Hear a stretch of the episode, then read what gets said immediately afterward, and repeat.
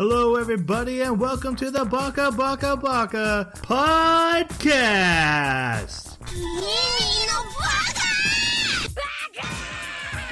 Bugger. Baka.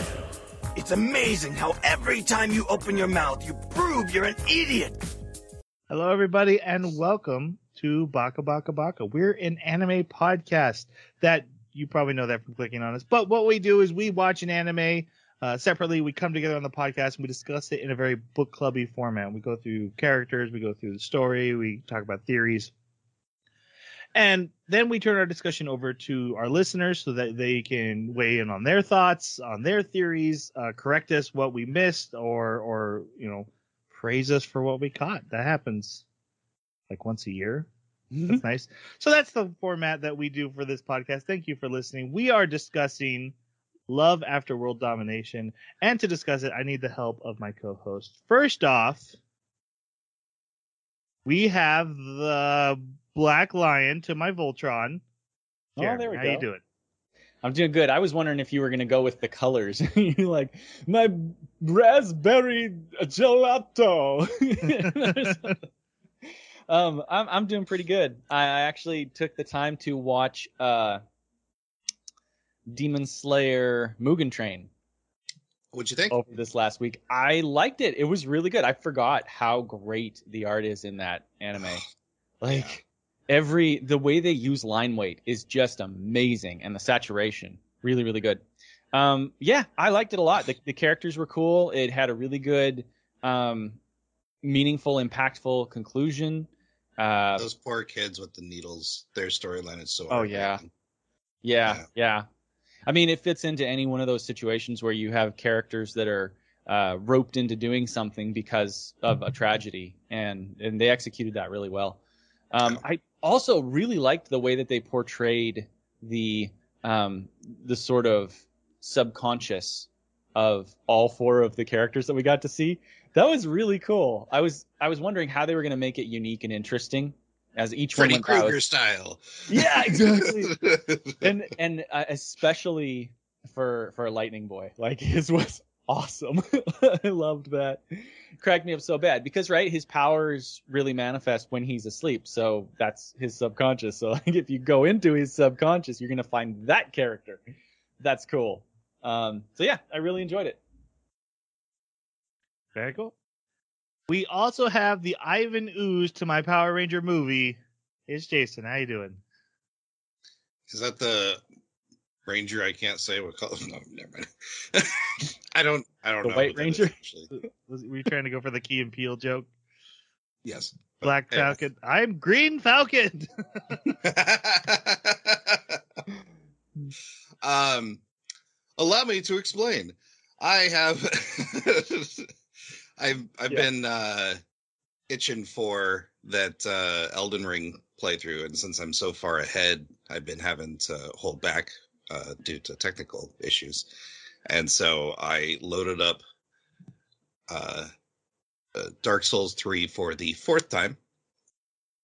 I get to a certain point, I rage quit, I uninstall the game. I'm so angry and it usually takes me roughly three-ish days to get there of play play sessions. Uh, this time I got to that point in about an hour, and I passed it. and I'm actually a decent ways away, like like into it. And I'm it's so funny because there's so many mechanics that just are name replaced in Elden Ring. Um, you know, the things you upgrade your weapons with, the souls or runes, the bonfires or graces uh you don't no horse and the jump mechanic's not really a jump mechanic it's more of a gimmick gimmick mechanic to get from little secrets but uh stories engaging i've been having to look up lore videos to find out who i am and why i'm there um and yeah the s- visual storytelling is just so impressive like i always hear that right like all the souls games and you know bloodborne they've got this visual storytelling where the characters only give you so many pieces of the lore. Man, Dark Souls does a good job at just kind of presenting the world in a way that tells the story without having to read a, or or hear a line of dialogue. But yeah, that's uh and Deep Rock Galactic. Been playing that a lot of that too. Did you get any deja vu there, Troy? Yeah, I was about to say, Jeremy, do you want to tell him? Yeah, I, I I really thought I'd heard that already. Yeah, word, uh, word I, for I, word what you said on Yes, the Spy ex- Family episode. Word yes. for yeah, word. exactly. word for word for like the first half of that. I was doubting myself. I was like, "No, it's me. I'm I'm misremembering. I must be misremembering." No, no, no. I no, I, I, I relayed that story on Simping's podcast. I think you did it on ours. No, it was ours. Yeah, Spy no, Fam- I did it. I did on Simping's. You may have done it there too, but it might be number three. Pull it up. We can play it into the microphone. Let the audience hear. there we go. Doesn't matter. You're still playing it, and that's what matters. And, Yeah, and know. you, you added some more flourish to it, so it's fine. Yeah. Yeah, fair enough. Sure. My name is Troy. Um, I I haven't finished. been doing much. Okay, thank you. Yeah, here to help. I finished Stranger Things season four. It was fantastic. It was really good. Yep. Um, I started Komi Can't Communicate just to have something anime to watch. In the meantime, pretty funny. Komi's facial expressions make that whole show, but it, it has been funny. Especially, you know, she's the the cutest girl in class, but every time she's in the background, it's just two giant eyes on a face, nothing else. just two giant, so big too, and, and it makes me laugh every time. Um, but I've also started watching the documentary series uh, Light and Magic, and it's the story of the birth of Industrial Lights and Magic, George Lucas's special effects company. Cool. And the first two episodes are literally about making the first Star Wars, and it's so cool that because George Lucas is like, I want um, Rod Rogers. and- What was that old series? Space Rogers. Buck Space- Rogers? Buck Rogers. Yeah, he wanted Buck Rogers, and he wanted 2001: A Space Odyssey special effects, but he wanted them fast because he likes cars and he likes dogfights, and he's like, so I want all that. And every every special effects studio in the world's like, that's not a thing that we can do. So he's like, okay, I'm gonna hire this guy who's only done a few commercials before. And when I tell him what I want, he doesn't know to say that that's not doable. And like this guy went to these guys in Berkeley who invented a camera that you could program to do motion. Um, and he's like, yeah, I need that camera, and that's how we're gonna do speed. And so they in, literally invented shooting special effects speed shots on models. Um, and it's it's crazy to watch them, you know, literally busting open tank kits and stealing a one or two parts and gluing it onto the Millennium Falcon, the original model. Um, it's the birth birth of Star Wars from just a bunch of hairy bearded guys who were making films in their basements and because none of them you know were really big in the industry but they all knew each other because they were all hobbyists. And so the, yeah this one guy who did the commercials kept bringing in all these hobbyists he knew and they knew someone and that formed ILM and they made Star Wars and and Fox you know every movie company's like a space movie for kids? That's not like, Disney might do that. I don't we wouldn't do that. And then Oh, Fox did a- it Nod to the future.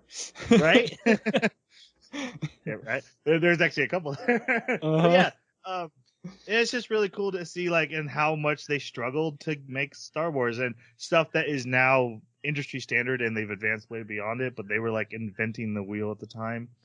It's it's, it's cool. And now Sure. Greeblies are everywhere.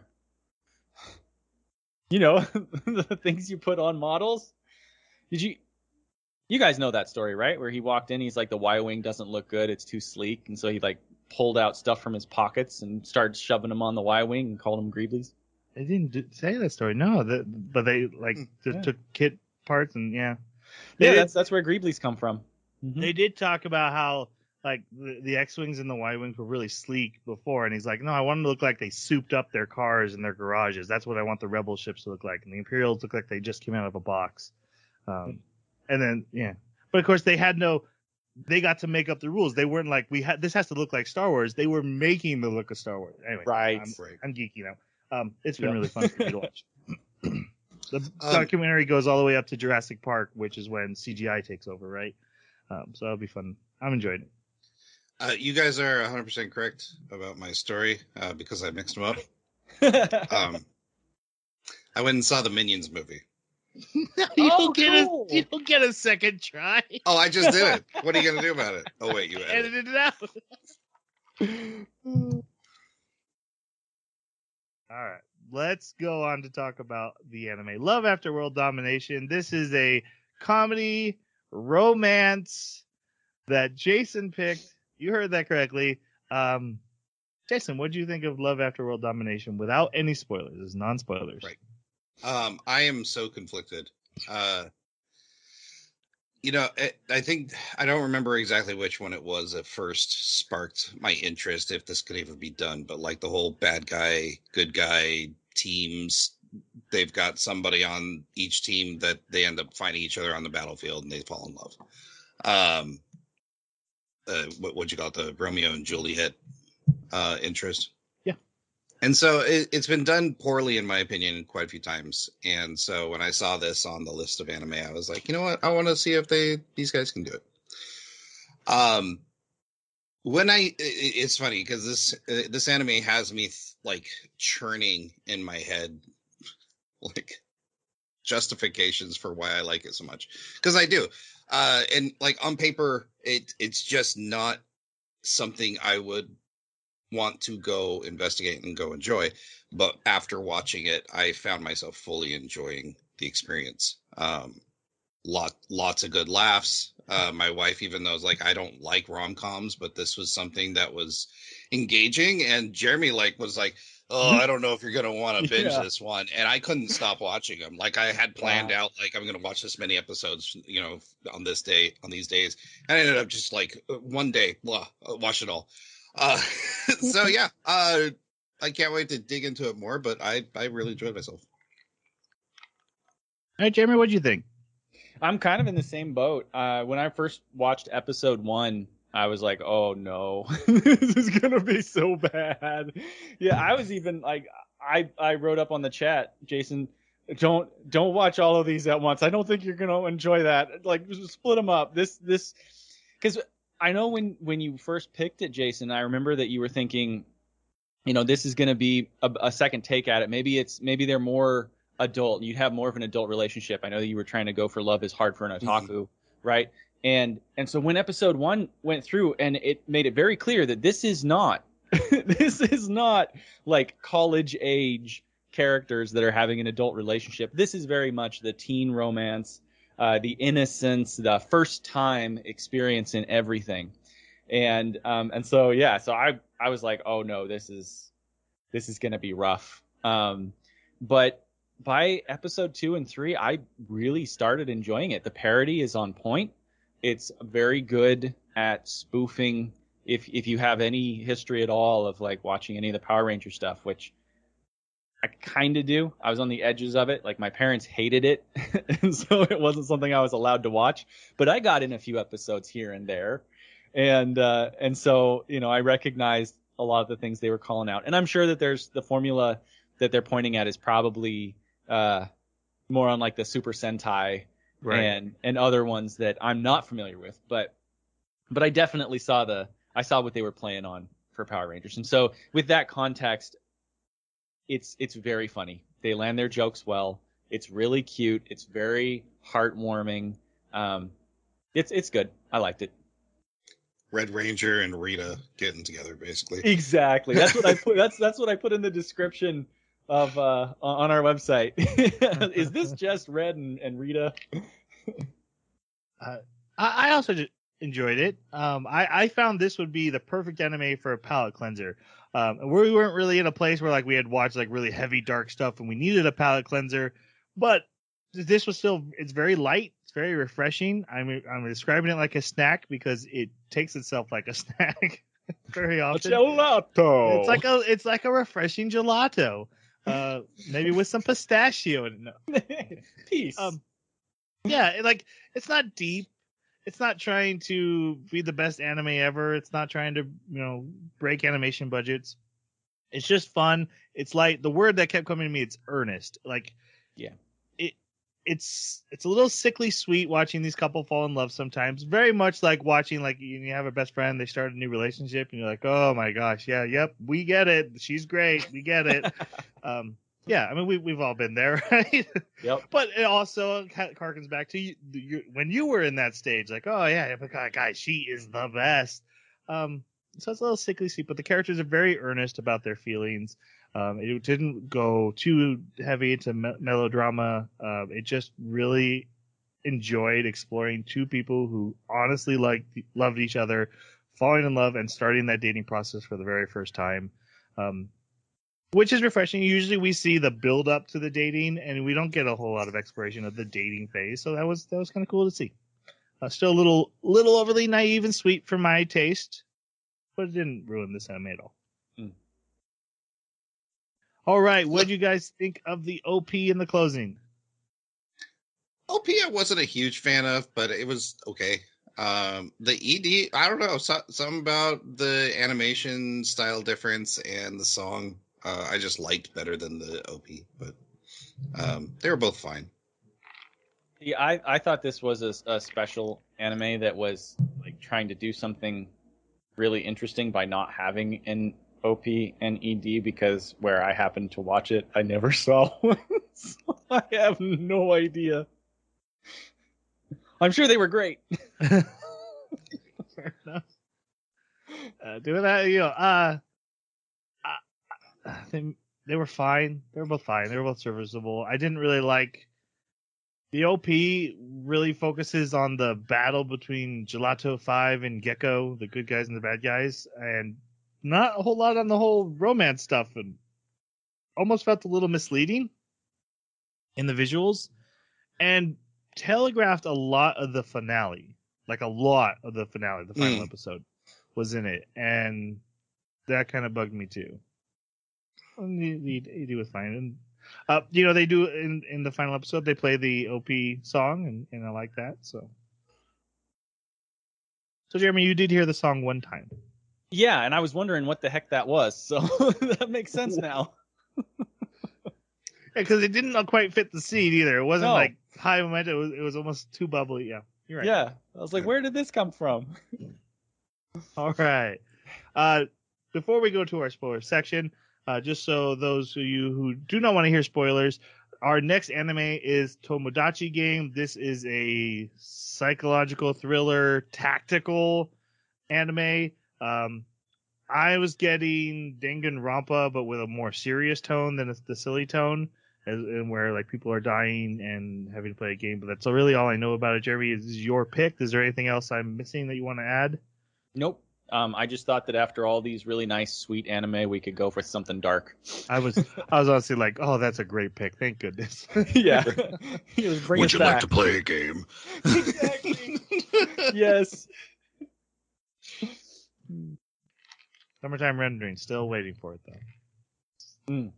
It's my, my new anime obsession, and it's just Disney Plus bought it. Yay! Oh boy.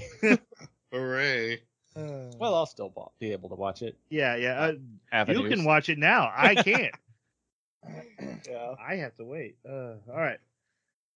Well, we'll, yeah, we'll wait till everyone can watch it before we do it on the, the Sure. podcast. All right, spoiler section. So if you don't want to know how two people falling in love turns out, this is the part where you would abandon the show. Uh, Yeah, yeah, let's so- just say there's not a lot of surprises in this anime, yeah, but it's not it's not twisty or or deep, but uh, yeah, we are going to be revealing spoilers at this point. All right, so this world, if if you've seen a Power Rangers, you very much kind of understand what's going on. We have a good guy team who are based on gelatos and flavors of gelatos. There's cherry, soda. Lemon, so there's It's soda. Strawberry. Strawberry. stra- oh yes, you're right. It's strawberry, pistachio, Very important. Lemon. Lemon. I And said peach. lemon, peach. Peach is pink. That's what I Oh, okay. peach. Uh, so yeah, so just so if you're like, oh, this is a serious anime, maybe you somehow got into this and thought serious, like they're announcing like, I'm the flavor of Christmas. Yeah. All right, I Really? guess. Yeah. All right. Soda, the flavor of justice. Sets the tone. Uh-huh. and they fight against Gekko, which is an evil organization, which is very they have they have faceless minions who by the way, are like regular humans who live in a dorm and stuff, but as soon as the mask goes on, they're like, yeah. Gee. um, and, and they have they have generals and princesses. And the generals are like m- monster men who are people fused with an animal, and then underneath them are princesses, which are really powerful females that help are like their co-captains. And they're called then- the Princess series because Princess it's like, Yeah. Ugh. it's like And he's got the- his anime figures there. Uh, one, I, I'm gonna bring up my first nitpick. This is, and, Hmm. and most of my issues are all nitpicks. This is a nitpick, but I have a nitpick with Gekko, and just that, like they have a dorm in town Yeah. that that's like Everybody clearly knows. their dorm. Everyone knows it's their dorm. Everyone knows where their base is, and they're just allowed to operate. Yep. And I get it's a silly, lighthearted anime, so it doesn't really matter. But I wanted there to be something like, oh yeah, we actually Gekko serves this part of the economy because they blow up like buildings so often. Like that creates a lot of jobs, or, or some reason. why Gekko wasn't as evil as they pretended to be. Like it, like they're the the villains of the Harlem Globetrotters, right? like like no, the they're not actually bad people, but we have to have someone for the good guys to fight, and they serve a function. Um, because like their whole thing is like we want world domination, we want to terrorize everyone, and one one of their princesses is a main character of this that we're supposed to like, and who is a good person Mm-hmm. completely like completely a good person but she's and, and she has reason to be there but she also likes them and and supports the cause Well, her dad was a minion for years, apparently. Yeah. right but again i i know I guess he's got a retirement package. Yeah. Like, i i just needed something that said why why why does the city allow Gekko to just and, and it- like you pointed out her dad's a member of Gekko which means this battle's been happening for decades. This isn't like a new set of bad guys. This is a long term career for people. So this isn't the first Gelato 5. Like there's been a Gelato 5 for a long time, just clearly battling this evil and letting them have a base over there. And, and I just wanted something to acknowledge that because it, it, it, Mm-hmm. it bugged me for I- the character, not for the world. I agree with you, and that's one of my biggest complaints with the anime is it does really poor job of world building. Um, the there's just a lot of contrivances, um, and as long as you go into it hand waving and just be like, "Th- "This is," because like, where where's the police? Where's the firefighters? Where's Mm-hmm. uh, the military at this point? Yeah. because we're talking about bears with super weapons on their backs Yeah. Yeah. um like this i don't see a society just taking this laying down because they happen to have five teenagers who, with superpowers i that doesn't um you know th- th- so th- there's a lot of but you know also the amount of damage that Gekko does is just you know it nobody gets hurt yep. Yeah, uh, uh, like uh, for the world, I think it, it works for the Power Ranger world. So so th- We need- this was we talk- actually Go ahead. Well, I, I just want to hit that really quick, um, because normally I would be right there with you guys complaining about how you know this doesn't make any sense and it doesn't work with the story and the world isn't believable. But there's something about the fact that this anime has no pretense of being believable. Like everything that it does is absolute shtick, parody, joke. I mean, it puts the girls in high school with with the Power Rangers. Like they're all going to the same high school and like it is so contrived from the very beginning. And so whenever there would be situations like this, I just kind of took it as this is a comedy skit. The world there's no way this world is real. This is entirely just part of the joke and part of the ridiculousness is how funny would it be if Gekko was just like an organization in town and they've got a headquarters there and like yeah, so it didn't bother me um, at all, which in any other anime that would have driven me insane. Yeah, So- and again, my, my, my issue isn't with the world itself because it is a very silly world. My issue is with Desmi, the character. Who let's talk about let's talk let's talk about Fudo and Desmi. We'll start with Fudo. Um because the anime Okay. starts, there's a big battle happening, but we're watching uh, basically what looks like Red Ranger, but he's Red Gelato, and Yeah. uh, the Reaper Princess, who's Desmi, uh, sharing cookies together on a lovely, lovely afternoon. Uh, so Fudo, he's Red Gelato. What do you guys think of him, our, our first main character? I did love the role he played for a couple reasons. One, I like that they t- took a nod to the idea that if you've got this super powerful ranger, he's probably a meathead. And they took that to the extreme. Like he doesn't know anything unless it's relation to like anatomy and building muscle. And insects, insect power, the power of insects. Right, right. You know, I want that book. I want Um, but I I think he fills a really great role because you, there's actually a little less contrivancy in his relationship because he's such a meathead and because he's kind of dumb. Um, and that actually makes the relationship a little more palatable when he makes some of the really dumb decisions that he does because he's 100% in, uh, like not just inexperienced but because he's focused so much on bodybuilding, he hasn't even bothered to look outside his sphere to see how these things might be done. I mean, there's scenes where he's he, he's just got out of surgery, and as soon as everyone leaves the room, he pulls a dumbbell out from underneath his pillow. Like, that, that- that was amazing. But yeah, um, I, I love the role that he filled. Uh, I think the only thing I think that might have helped the storytelling was if he had some sort of arc, but I don't I don't know if he learned anything. He learned a few little like tidbits about how to have a proper date and how to Yeah. think about things from her perspective, but definitely no like major character building arcs. Yeah. Um I loved him. I thought he was really entertaining. Uh some of his perspectives on things were really funny. The fact that he was always getting advice and he just took that advice from wherever he got it. Like he got some advice from Yellow Ranger right away. Uh, I think in episode two or three, and it, it turns out later it was bad advice and it was almost joke advice because she calls him back and regrets it. Um, but you know he's he's very naive, and like you said, he's very uh, he's he's very focused on one thing that that he cares about, and everything else he just doesn't have much experience with. And um, but he's the best fighter. I also really enjoyed the fact that when we get kind of a, a flashback to um, I don't know if it's genuinely their first encounter or if it's just the encounter where he professes, you know, what is it, where they confesses to her, not professes, but confesses.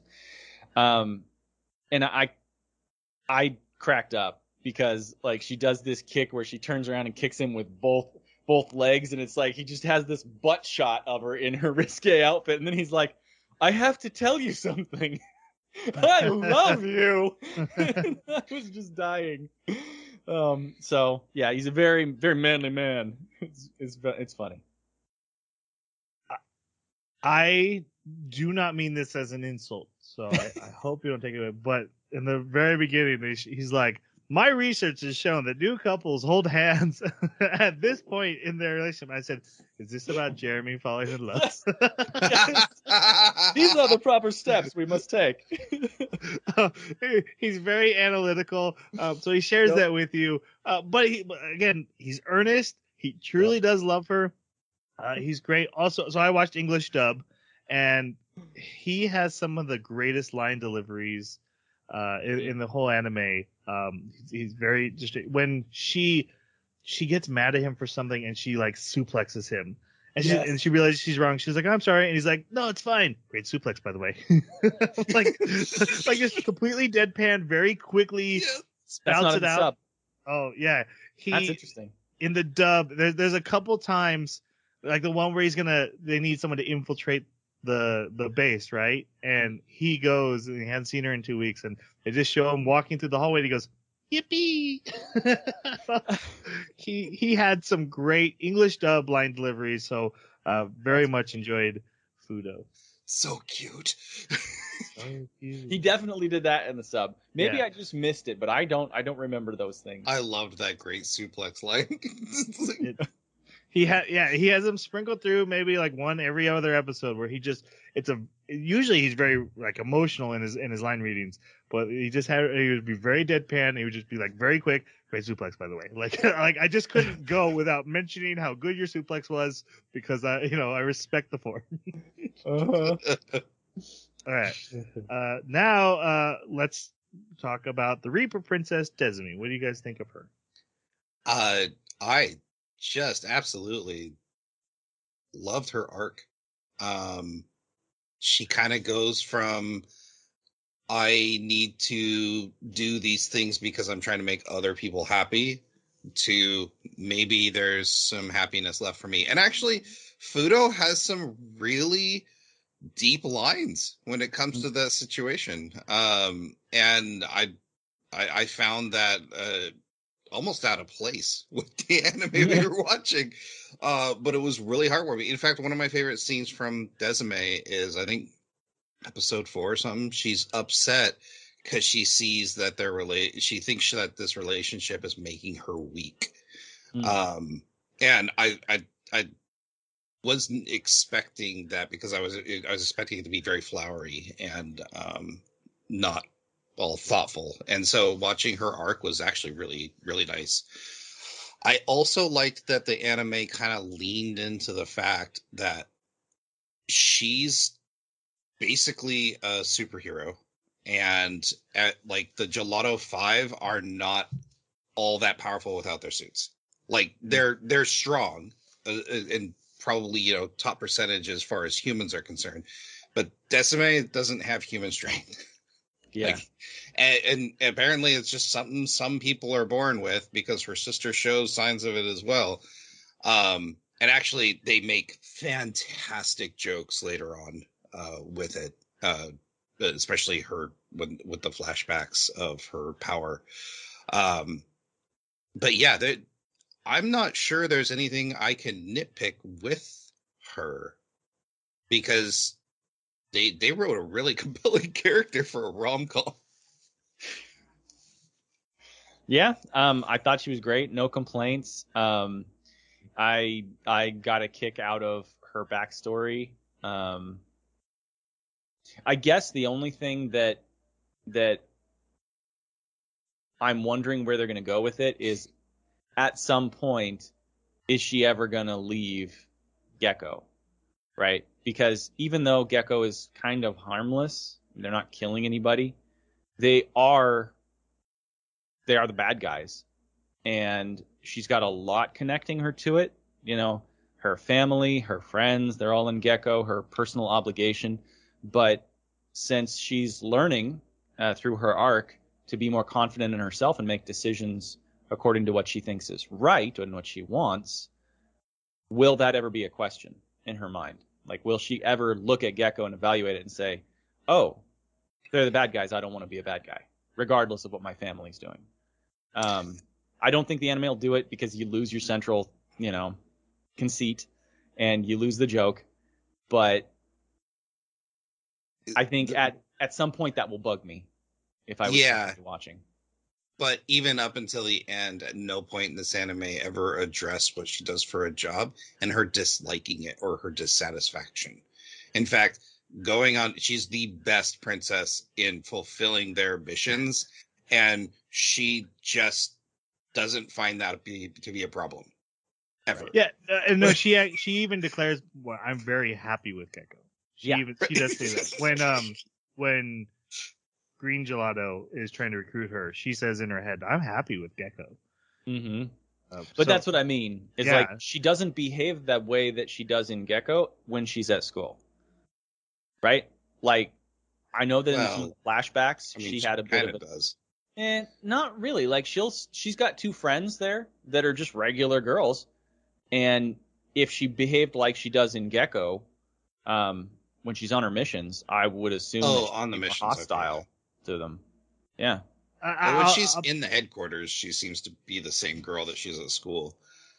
yeah, I, I'll be honest. I, I, I agree with you. I just feel like there's a disconnect between the idea that she's supposed to be this villain, and he, she herself is like, "You want to see a villain? I am evil." But Oh, those are not. just words you're saying. when Yeah. everything you're doing is not. Um, and there, and that's kind of the same for Gekko. Like we're doing world domination.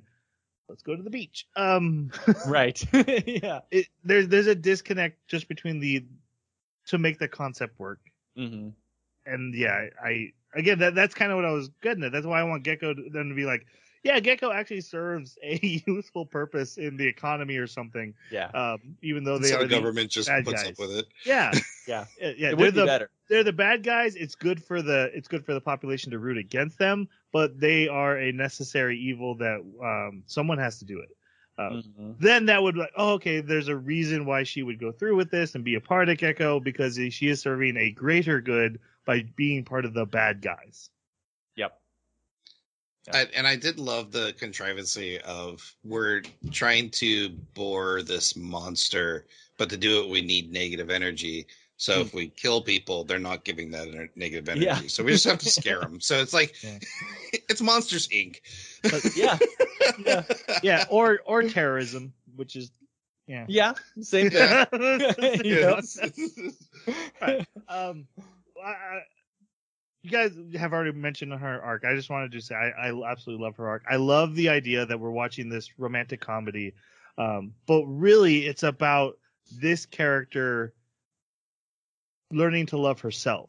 And thanks to someone loving her, that she's able to love who she truly is. Uh, we watch her go from people think she's just the meanest, scariest, feast on bear meat, uh, drinks the blood of things, uh, to I, want to go shop for berets. And it's not that it's about the berets; it's about that's what she wants, and she's finally learning to care about herself. And it's because someone else has cared about her and is is is, is opening that up for her. But my one nitpick was, I would like to see her not need Fudo anymore to have that that self confidence and, and self love for herself. Um, that, that she can, can she's reached a point where she's not dependent on him to be the person she wants to be. That would really ruin the central conceit of this show. right eh, yeah and I like i don't know how you get there because i don't want them to break up and and Yeah. and ruin the relationship um but at some point you do need to show that her arc isn't entirely re- she isn't codependent and entirely re- relying on one person because that's not really an arc that's just someone changing you um Mhm. i, I want to show that she has grown to a point where she could do this on her own but still has fudo there um, but I, I i enjoyed their relationship I wonder if it can be shown without something quite so drastic, right? Right. Like, I wonder if it can be shown without her actually. Um, I know you said without them breaking up, but I wonder what that would look like. Yeah, yeah, I, I don't know. Um, Yeah. that, that's that's a great question. And maybe it's not possible to do within the the concept. Um, but I, I do think it's important for the character's growth that this There is. is there is one way, um, public acknowledgement of their relationship. Yeah, or Fudo dies. Oh God. No, uh, Wow. that's the first time Jeremy's ever said that about a character dying. yeah. exactly. Well, you know, it's just the conceit Mark of the show this requires day you to feel In. Baka Baka Baka history. yes. A death I, I will not condone in anime. no, no, y- yours is better. Um, Yeah. All right. Um, let's go on with plot then. Uh, the, so we we see a little bit of this date. So this happens throughout the whole anime. Whenever there's a battle between this team from Gekko and Gelato Five, it's really a date for these two. They sneak off to have a one-on-one battle because they're bitter rivals, and they actually just go sit and, and enjoy themselves. It's so And- dumb, but it's good dumb. it's good dumb. It's so dumb. Th- and this is the scene where he's like, "Hey, I've I've done research. We should we should hold hands." She's like, "Whoa, that we're way too early for that." He's like, "Actually, I research shows. Uh, second or third date is when the hand holding Second or third. begins." Um, See now, if this was me, I would be doing. I would skew the research. Is what I'd be doing. The research says we should be doing it now. Forget what the research really says. um, they get caught by Blue. I think Blue peeks his head over to check on them to see, "Hey, are you doing okay up here?" And they instantly pretend to be fighting, but you know, with their hands locked. And then he leaves, and they're like, "We're holding hands." um, See, it wasn't that hard. What's he gonna do when she gets him in a leg lock? she sat on his face. once. exactly. Yeah. In that outfit. Uh huh. Uh, we then we then go to a flashback of how this all started, and Reaper Princess is pretty new to the Gekko forces, but it does sound like they've they've seen her a few times now.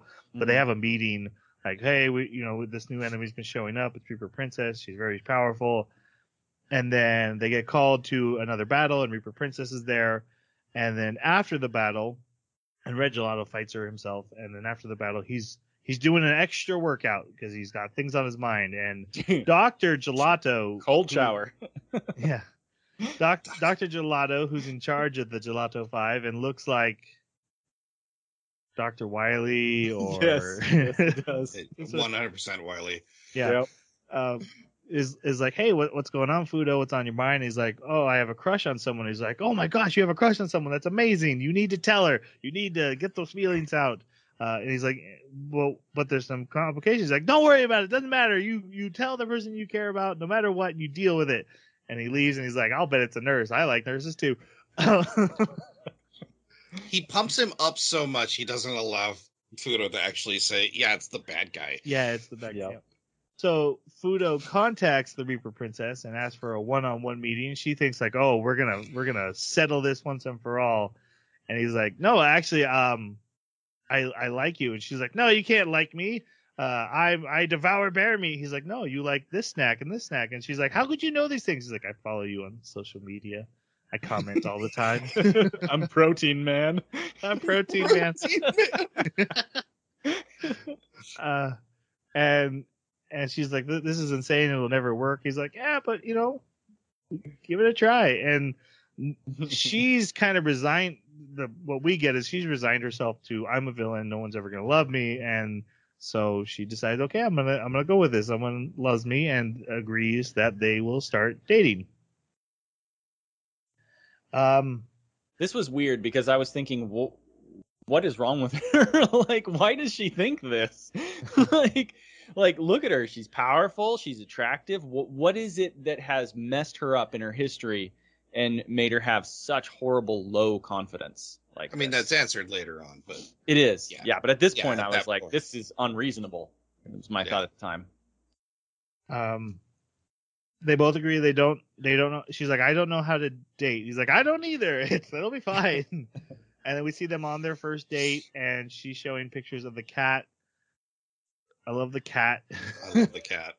he's great we sometimes get internal monologues of the cat he's like if anyone makes my human sad i will kill them um on their first date uh yellow gelato interrupts them and Desumi beats the crap out of Red Gelato, which is kind of a running theme. They get interrupted, they have to immediately pretend to fight, and Desumi's a little quicker to react than Gelato is, so uh, he gets beat up a lot. so it's Um, basically a, a normal relationship. And yeah, that's how this whole thing kind of starts. We see uh, them again in another battle. Uh, this time, I, I love how they made fun of like where the Power Rangers always fought. You know, for so they could have the special effects going off. So they're always in rocky terrain or abandoned warehouses. Uh, so they're they're at like these old shipping docks, and they they find a place to go hide away in the shipping docks where the helicopter reporter and, and news team can't see them. Uh, but she won't sit close to him because she's worried about being stinky from the battle. What's really hilarious is it's never explained how they have this system or how the system works, but they have this screen that shows, oh, super weapon, or like, oh, Gekko is like in this location. It's like, how, how do you know where they are? and then Yep. and then they always show up, and it's always like a line of bad guys versus line of good guys. Yep. You know, monologuing And- at each other. Yeah, it's and ver- so Rangers. Yeah, and they always Yes. do the the transformation, and, and the bad guys just sit there and wait for the transformation speech to get done. Four. I was really hoping at the end when they did that they would play the joke of you guys are taking too long and the they get hit. Like that would Yeah. have been great. um, they take a selfie together, but afterwards, after the battle, uh, Yellow finds them, and so Desumi plays dead. she, she's, she- and so Yellow's like, okay, we have to we have to do an interview, and they're they're asking uh, Fudo, like, what do you think about the Reaper Princess? He's like, oh, she's fantastic. She's so powerful and so, you know, like stuff you could say about a villain and that who's your rival, but obviously, like, I'm obsessed with her. Uh, but then they Do start you ask- have a girlfriend? yeah, they start asking if he has a girlfriend, and and Yell's like, "Hey, I mean, would never have a girlfriend." They're like, "Oh, let's hook him up." Uh, and Desumi gets uh kind of upset about this, so she wants to go on a real, real date, and so Fudo goes home and Google's what do you do on a real date, and um, Gets It- overwhelmed. yeah, it's Uh-huh. uh Misaki is the Yellow Ranger. She shows up. So he's in high school, but she's clearly an adult because she's always drunk. Uh, she's Mhm. always drinking, and she comes So she comes into base drunk. And she's like, "What are you doing?" He's like, oh, "I'm, I'm researching a date." He's like, "She's like, it's easy. You just find something you both like and you go do it." He's like, "Okay, I can do that." So they go on their first date, and she shows up in this nice, pretty dress, and she's so cute, and he's like in shorts and a tank top with a backpack. And he's like, "Let's go on a date." And he takes her to the gym, and they they have to do a big workout. Then they go for a run. And then she's like, okay, are we going to go like eat at a restaurant? And he's like, I brought protein bars. and then after eating a protein bar, she leaves. Oh no, she didn't She's even like- eat it yet. She just She's walked like, I'm gonna go get a drink. Oh, I thought she took a bite. Uh, she she Oh, says she's she- going to the she did. bathroom. Yeah. Oh, that's right. I'm going to the Yeah. bathroom. Um, and then like he sits there for a long time, and and then Misaki calls her. yeah, again, calls yeah, him. Misaki calls him, and she's like, "Hey," and she's drinking in a hot springs now. But she's like, "Hey, remember when I told you about dates? That was all wrong. You need to dress up nice. You need to not talk about anything weird." And calls out like literally insect. everything he's done wrong. Like, Yeah. don't wear a muscle t-shirt. get a reservation for a restaurant. And he's like, "Oh God, I screwed this up." And she hasn't come back, so he goes searching for her. And he's like, "I, I, I ruined it. I blew it. Uh, she's never gonna date me." Um, and then she comes back with two drinks, and she's like, "Yeah, those protein bars are really dry. I figured we we could get drinks, but the line was really long." And he's like, "Hey, I'm sorry. I ruined this date." And she's like, "Eh, I don't know what a date is. You don't know what a date is. It's fine. Just be yourself." and, it she was- actually enjoyed all those things. And she's and she comes back. She's like, "So what insect is the strongest? If it was giant, I love that." which is clearly the ant. Yes, clearly. I just figured we both liked training, so that'd be a perfect date. Yeah. And she again, she does the you know I'm just happy we were together and doing something, and it was really cute and maybe overly cute, maybe just right, but again, it, Yeah. it- it's your personal taste, but uh, I thought it was cute. Yeah. Uh, they are about to kiss, and then they get an emergency call and have to go off to a battle, but they're both very distracted during the battle uh, due to enjoying their date so much. Um, do you guys want to talk about any of the other gelatos? Yeah, we have, actually. we have Pink coming up because she has a, a storyline. But if you guys want to talk about the other ones, this is I- a good time to call them out. I th- I think we could probably just kind of do uh the thing I liked about this character shotgun round because yeah they're they're not super important to the story but they kind of are and they all have their own great moments so um Yeah, we'll start I- with Blue. yeah hilarious Blue is I- awesome. he, he's the worst and I love that he's the worst. Yes. uh he, he tries to be a celebrity and it immediately gets hit by just every woman he hits on. And then the masses of girls that do follow him around he ignores. So he's just such a narcissist and he, he's amazing for it. Yep. yeah, those kind of characters always crack me up, and especially like how in an anime like this where you have Red Ranger and Rita Repulsa, basically, you kind of wonder what's going to happen to the other Rangers. Are are they all going to just sit in the back, and none of them are ever going to have their own relationship that's like playing second fiddle to the lead? I, I think there's going to be some, and so what the anime decided to do with uh, twice having him go after the Beast Princess. Um, I think that's foreshadowing that there's actually going to be a relationship there at some point in the future, and I love it. I think it's hysterical because what is she always saying? She's always saying, "Oh, nobody ever likes me. Nobody's interested in me," um, and you know, he clearly is, and and I think that's a that's a really funny match to see. Um, so yeah, I, I loved I loved the Blue Power Ranger. He was probably my favorite because of how absolutely ridiculous, over the top he was, and the kind of persona that you would see discouraged in every single Power Ranger and like Super Sentai type story. I liked him. I just felt he was very underutilized. I feel like we could Yeah. have got a lot more mileage out of his his character because of all the things you've said. Yeah. All right. Uh, yellow.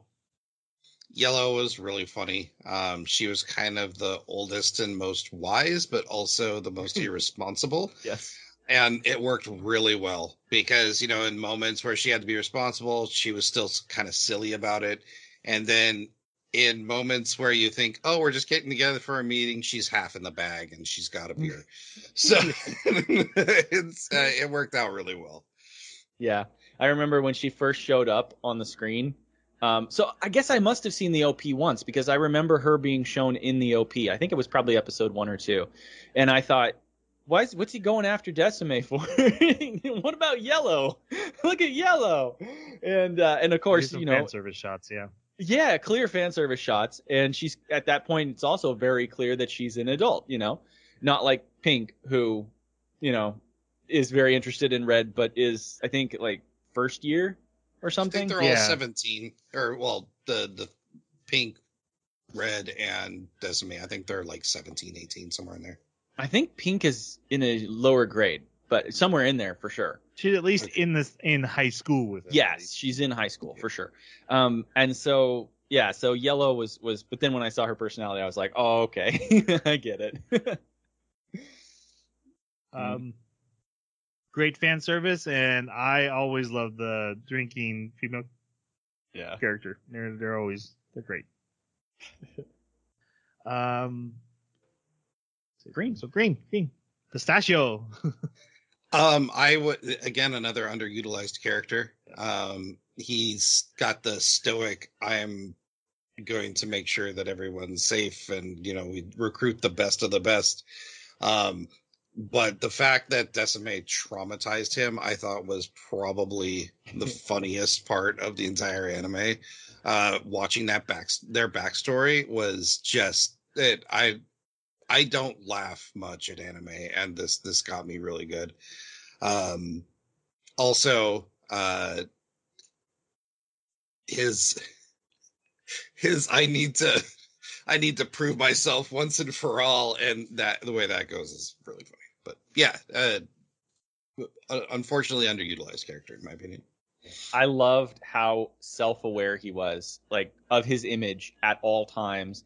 He cares so much about uh, the gelato, and and he's like, I I have to recruit the best, and I have to like even in the last episode when they have the commercial and and they're looking at the different uh, male uh, gelato members that might be able to fulfill the role, and he's like, no, it goes against my my image. It doesn't necess- It doesn't necessarily mean that that's who he is.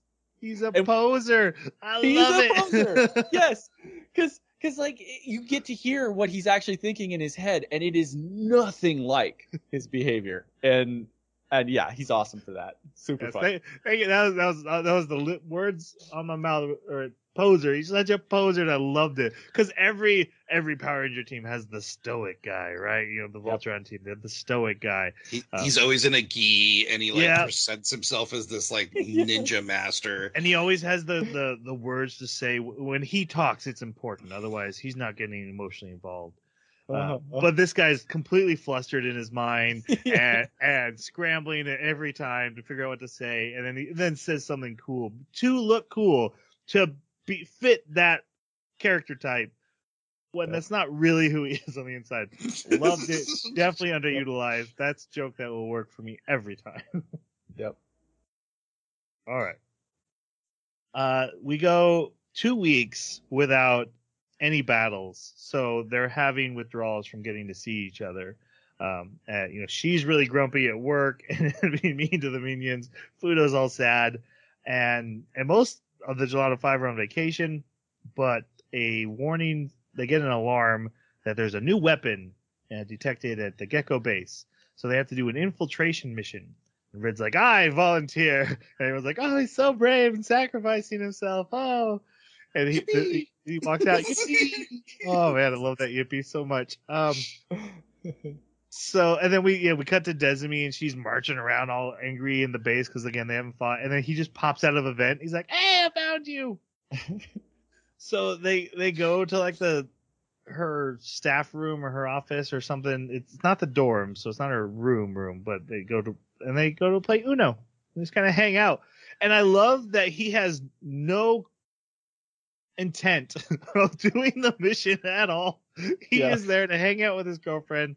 Um, yeah, so they they hang out, but then she gets a call on the video monitor that there's an intruder in the base, so she has to like tackle him, and then sits on him. And the guy's like, "Did I just see a guy?" And she's like, "No. Okay, you're right. I must be wrong." Uh, and then she's like, "Sorry about that." And he's like, "Ah, you sat on me." Um, and then Culver Bear, who has no arc, he's just a joke, and he's one of my favorite things in the whole wide world. Uh, and and he had Literally a bear. earlier had Yeah. walked by and said, "Check out my guns," but literally the guns on his back. Uh, he's got new cannons, and he's the he's um, yeah, I forget the guy's name, the the the gold guy in Power Rangers. Who's who's the who shows up for every fight, always loses, and is never the big bad of the any episode, but Hmm. he's always there. Uh, he's that guy, and and his comedy bits always work. But yeah, he burst into the room. So Desumi is trying to shove Fudo in the locker, but ends up going in with him. So they're all pressed together, and her bra falls on his face. Embarrassing hijinks ensue where she smacks him. He flies out, hits the bear, who falls down, and his guns go off, destroying the base and the new weapon. Mission success. And it's all the bear's fault. And the bear has to fix the base. He's outside with a hammer trying to put it back together. that was that was good. That bear is amazing. Uh, because of this, um, Fudo gives his phone number to Desumi. She calls his, his house. His mom picks up. I love like- his mom. She is so funny. Uh, and uh, yeah, and then so she's like, maybe you should just get a cell phone. He's like, okay, I don't know how to do that, but I will. and then um, we get a meeting, a Gekko meeting, where they um, talk about how they're collecting negative energy to to birth monsters. Uh, and they're looking for ideas, and so we kind of see some of the other princesses, and so this is where we want to talk about Beast Princess. This is her first. She considers herself the rival of Reaper Princess, but because Reaper Princess is so awesome at her job, not uh, she is, but she's also mostly just dating, and it's just Yeah. working out for her. Anyway, what do you guys think of Beast Princess? Um, she, I didn't like her at first, but like the she's in the anime quite a bit, and I, she just grows on you really well. Um, she just there's a moment where she's like, I don't want to be your friend, or I'm not friends with you, but she keeps getting pulled into these hijinks. It's like, why am I here? Um, yeah, she's she's kind of the angry uh, or at least puts on the front of I'm the angry big bad guy and you should fear me. But in reality, she's having fun. And so, um, and, and she keeps tagging along even though she pretends to hate it. So, uh, yeah, she's, she's great. hmm Um, I I think, like I was saying before, I think that she's gonna play into a more important role in the future, uh, as far as like secondary relationships with characters. It would be funny, um, but also some of the scenes that really cracked me up had to do with her perspective on things that were going on. So, for instance, when they were at the beach, and like she had everything in front of her, all the evidence she needed to put together what was really happening, but her framing inside her head was so strong that she, She knew. smashed his head open. yes, exactly. She's torturing him. Oh my god, she blew up the submarine. Like, and so she's very, very funny for some of the jokes that they're pulling, uh, and she's also an important uh, key component to be able to diffuse situations or deal with things that they create through their crazy storytelling. Um, so yeah, I I get a kick out of that character. Yeah, and she's she's the tsundere uh, of Mm-hmm. the story. Um, she's like, I don't want to be friends. I don't even like you. Yeah, I'll show up at your slumber party. yeah. and they complain, oh, I can't believe this is a slumber party. You showed up in your pajamas. Well, it said to, so I had to. like, she's clearly lonely, clearly wants to be happy with friends, and that's where all her anger comes from. Mhm. And she uses that as a as a veil. Um, kind of a kind of a tropey character, but I we're very much works in the context. And I I also I'm shipping her in blue. I'm doing it. You know. yeah. Let's- I think she also crack has open that iceberg. I think she also has a body complex. Yeah. Well, Yep. Yeah. With the way everyone else is drawn in this anime, I probably would too. yeah. Um, so uh, in this meeting, they decide to uh, looking for like where should we attack, and and Desumi's like, ooh, uh, a park. Uh, you know, thinking of romantic places to meet Fudo, and so she suggests an amusement park eventually, and they're like, oh, that's a He good one. her out on that. Yeah. Like, stop Yeah. suggesting dating spots. Why dating spots? But the amusement park is a good idea. We should do the amusement park. There's a lot of people there we could scare. Yeah. Uh, so she texts Fudo, "Hey, we're gonna we're gonna go to the amusement park. Be there, so we can have a date there." Um, Yellow drags Pink along to spy on Fudo because he had gone to the amusement park, and they're like, "Oh, something's up with him. I wonder what's going on. Uh, does he have a girlfriend?" Fudo's there. Meanwhile, in the bushes, Desumi and this giant bear and all the minions are hiding by like one bush, and the bear's like wait, half a gelato five is here. We should go. And Desumi's like, nope. She runs out. so, you know, uh, they start off pretending to battle, but then yellow and pink, they transform and they're like, we'll help you. And he's like, oh man. Um, and then, yeah, Red and Desumi sneak away and go on rides while this battle happens. And then after the battle, they have to, to go back. But, uh, while they're leaving, um, Haru, Pink Gelato, sees a picture from one of the roller coasters with uh, Fudo on it with this mysterious, beautiful young woman. And she's like, wait, what? So that's where we're going. Uh, and that's what we need to talk about in this next episode is Haru. What do you guys think of Haru? I thought she played a decent role. Um, I thought it was going to be much more adversarial when it came to winning the heart of Fudo, uh, but they didn't decide to go down that route because we end up, you know, the next uh, we get some resolution to that. But um, it's she later on. It's it's a little more contrived of her role in this whole dating situation. So I'm I'm not I didn't quite buy it in the whole world that they built, but it it, it, it played its role. It was fun. Um, I thought she was adorable, and I love the fact that they let somebody else know that this relationship was happening. Yeah. I, I thought that was so useful. Uh, and they do. They use it several times, but right away they use it once to show that they, you know, this is why they did this. You know, because like yellow comes running up or green or blue. Somebody comes running I up. think it's She's- blue. Is She blue? turns him away. yeah, she turns him away. And and this was something that they desperately needed in order You'll to have actually to get through me to Yeah. search this place where they're not. It's... Right. Does anyone else have concerns though that now only three members of Gelato Five are fighting the entire villains? and Yes, every time. one's on a date and one's on lookout. yeah. Well, it just shows how overpowered the gelato members are, I Yeah, guess. But I- but yes, yeah, absolutely. Uh, well, I completely agree with Jeremy on that. She serves a great function in the story by being the one who's in on the, the secret. Um, you know, her her explanation is I'm in love with Fudo, but I also really like Desumi, so I'm happy that their love is happening, but I'm gonna wait for my turn. Yeah. and I hate that trope. I hate the Yeah. I love you, I can't have you, so I'm gonna wait and just support you anyway. And it's it's like that's great that you you you you stay friends with him or supporting him, but you deserve to find your own love. You you know don't don't wait for him. That's insane. Yeah, No. if there's a bear that you love, you need to tell the bear. exactly. it's it's usually done in um harem anime. You, that- that's where Mhm. you usually see it, and and that's that tends to be the very reason I don't like harem anime. Yeah. Is is uh, the lack of self worth, self worth to to say, okay, I'm not gonna wait around and hope he likes me best. I deserve someone who wants me as much as I want them. And so that that trope showed up here and didn't ruin anything. Again, light comedy, and she served a great purpose in the story. She is a likable character. Just a trope that always gnaws at me. Yeah.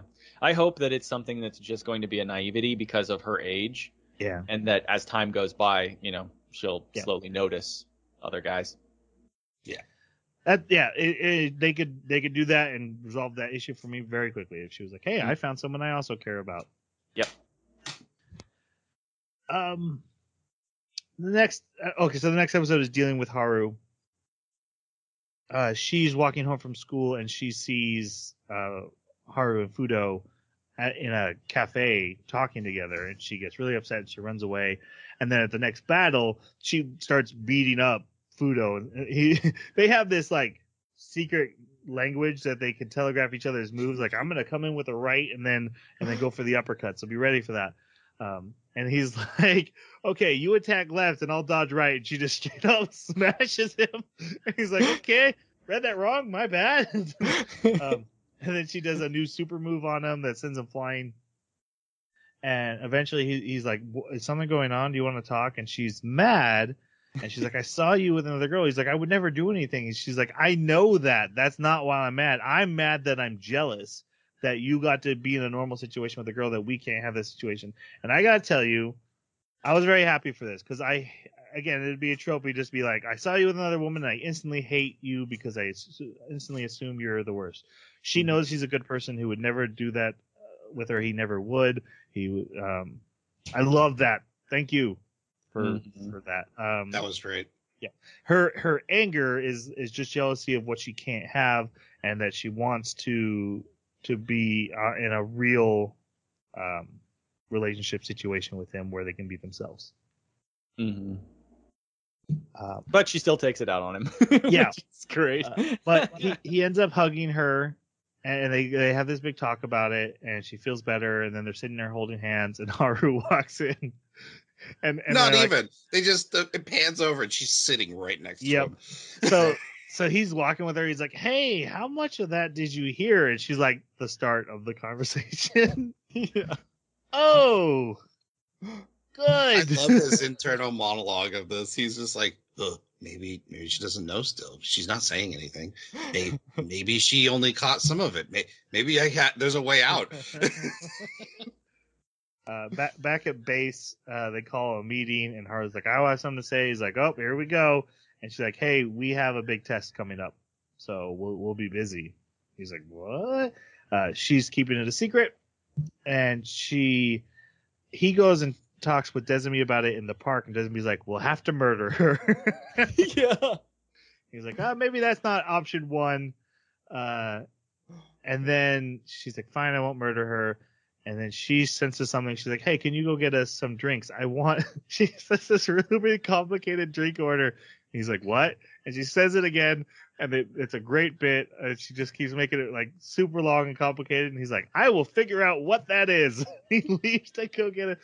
And uh, but really, Haru's there, and so she was just buying time. And Haru challenges her to a fight, which she gets her butt kicked, and she reveals that I I love Fudo, but also once I was attacked by thugs and you saved me, so you're like a hero of mine. So I'm actually happy you two are together, but I needed to to test my strength against you and see if I could beat you in rival thing and blah blah blah. Um, and then they hug and they cry, and he returns and Haru is sleeping in Desumi's lap. Beat and he thinks she's dead. right, because she's got scar- you know, like the the dirt and punch marks. Yep. And then she does the like, if you mess this up, I'm gonna take him. Sure. Um. All right, and then back at Gekko, it's time for evaluations, and Reaper Princess is winning easily. We need to talk about this. We need to talk about the negative energy that she's generating. What is she doing that generates so much extra negative energy when she's not even participating? I think they're Well- counting it as the unit's production. Yes, yes. Mm-hmm. So whatever Bear the manager and his gets- guys are doing. The manager gets the uh, compliment for the team's effort, Mhm. and because she's going out so much more often than everyone else, Um, okay. she, she it's just a numbers game. At that and point. also the fact that she got an extra 50 points for keeping Red busy the whole time. Yeah, that's true. For always, but yeah. 500 points. I think, And- and the time when she- yeah, 500s, she did- because in the last, yeah, in the last episode where she beat him up, th- being jealous, uh, that that counted bonus. yeah. um, all right. So after uh, Beast Princess, of course, super furious. I want to be the best. Rival stuff. Uh, but then Beast and Steel Princess are hanging out, and Steel admits that she has fallen in love. And Desumi hears this, and now you know she's like, "Love is the best. I'm all in on love. I want to hear about your love." Um, and Steel Princess is like, "Yeah, no, but I, I can't tell them. I'm, I'm kind of a worthless person. I don't ha- I'm not good at my job. I'm not really good at anything." And they're like, "Well, I'm gonna help you. We're just gonna give you confidence." So they do this montage. And hijinks could ensue. Yep. uh, they do like Pilates and cooking, and basically Okay. the fact that she's in this big steel coffin Yes. shell means that she's terrible at all this stuff. I love that like when they're doing Pilates and when they're doing swimming and things like that, she literally just lays there. Well, Yeah. everybody else is actually putting effort for it. She does not put effort into anything she does. Actually, It's it's funny. funny you mentioned that because Beast Princess is like, "Why am I here doing this?" Yeah. She's like, "This isn't about me." Like she's complaining to the writers. Why did you put me here? De- Desumi meets up with Fudo and, on one of their dates, and she she's telling him about this, and she's like, you know, what what is it about me that that you know made you love me? He's like, no, just the way you are. You didn't have to change at all. You just be yourself. And she's like, oh god, I've made a huge mistake. so she goes back to Steel, who is now in like defense mode. So anything that comes nor- close to her, Steel spikes stick out or tentacles.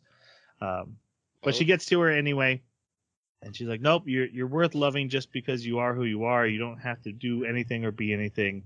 And they take off her mask, and she's crying. She's like, "Okay, I'll do it, even though I have nothing to give." And she takes off the steel suit for the first time, and she, she's got huge tracts of land, Um, Huge. huge, to the point where like Beast Princess is looking down, like, "What the?" Don't stand next to me. Don't stand next to me. Yep. Uh, and then Steel Princess, who almost never wears her steel suit anymore, even though she had to do it through the whole montage of swimming and Pilates, doesn't wear it anymore. Uh, goes and confesses her feelings to Culver Bear, my favorite. Yeah. And, and he Yes. instantly is like, Yes, I love you too. And they are dating, and they are the best relationship in this whole anime. Oh, Hands down. because one, we don't have to see all their sickly sweet. There's no slapping each other. There's no any of that. They don't have any drama. Their their their love is also forbidden. It's against workplace rules, but they don't care. They're bad guys. They're gonna do it anyway. And you know what? And everyone knows about it too. Yep, their relationship goals. Don't be like uh, Fudo Desumi. Be like Culver Bear and Steel Princess. Oh, and then immediately Culver Bear goes to some other commander is like, "Hey, I need Steel Princess on my Yeah. team." Uh-huh. Steel Princess is on Snake something. Yep. It, she is- is her princess, and he's like, "Hey, I'm gonna start taking her with me on missions." And then a lot of five's like, "This isn't fair. There's, there's too many now." And I love like the attacks that the bear and the steel princess are doing are like love spikes and love this and love that. it's very cute. All right, so at, at the next battle, um, yeah, this is where Blue look for him, and Pink is like, "You get away, or I'll beat you up." And, and I just remember thinking, like, there's now an extra princess, but only three gelato members are actually actively fighting. It's messed up. Yep. but uh Desumi has made a lunch for Fudo that they're going to share, and he's like, "Oh, could you?" F- oh, she wants to feed him. That's right. I I read that I'm supposed to feed you, and he's like, "Oh my god, this is the best. This is the best." And then his stomach is in so much pain, he almost passes out. He's like, "No, just feed it to me anyway." She's like, "You're dying." He's like, "I don't care. Let me Let die me die happy. yeah. Um, they take him to the hospital. he has appendicitis. Uh, and then people keep trying to feed him food, and he's like, "Nope, no one will feed me food until Desumi has fed me food." So um, His own like, mother. even his own mom, yeah, is trying to give him apples. But then Desumi finally visits when uh, things have died down, and she feeds him the apples in a very cute scene. And then they go for a kiss, but mom shows up.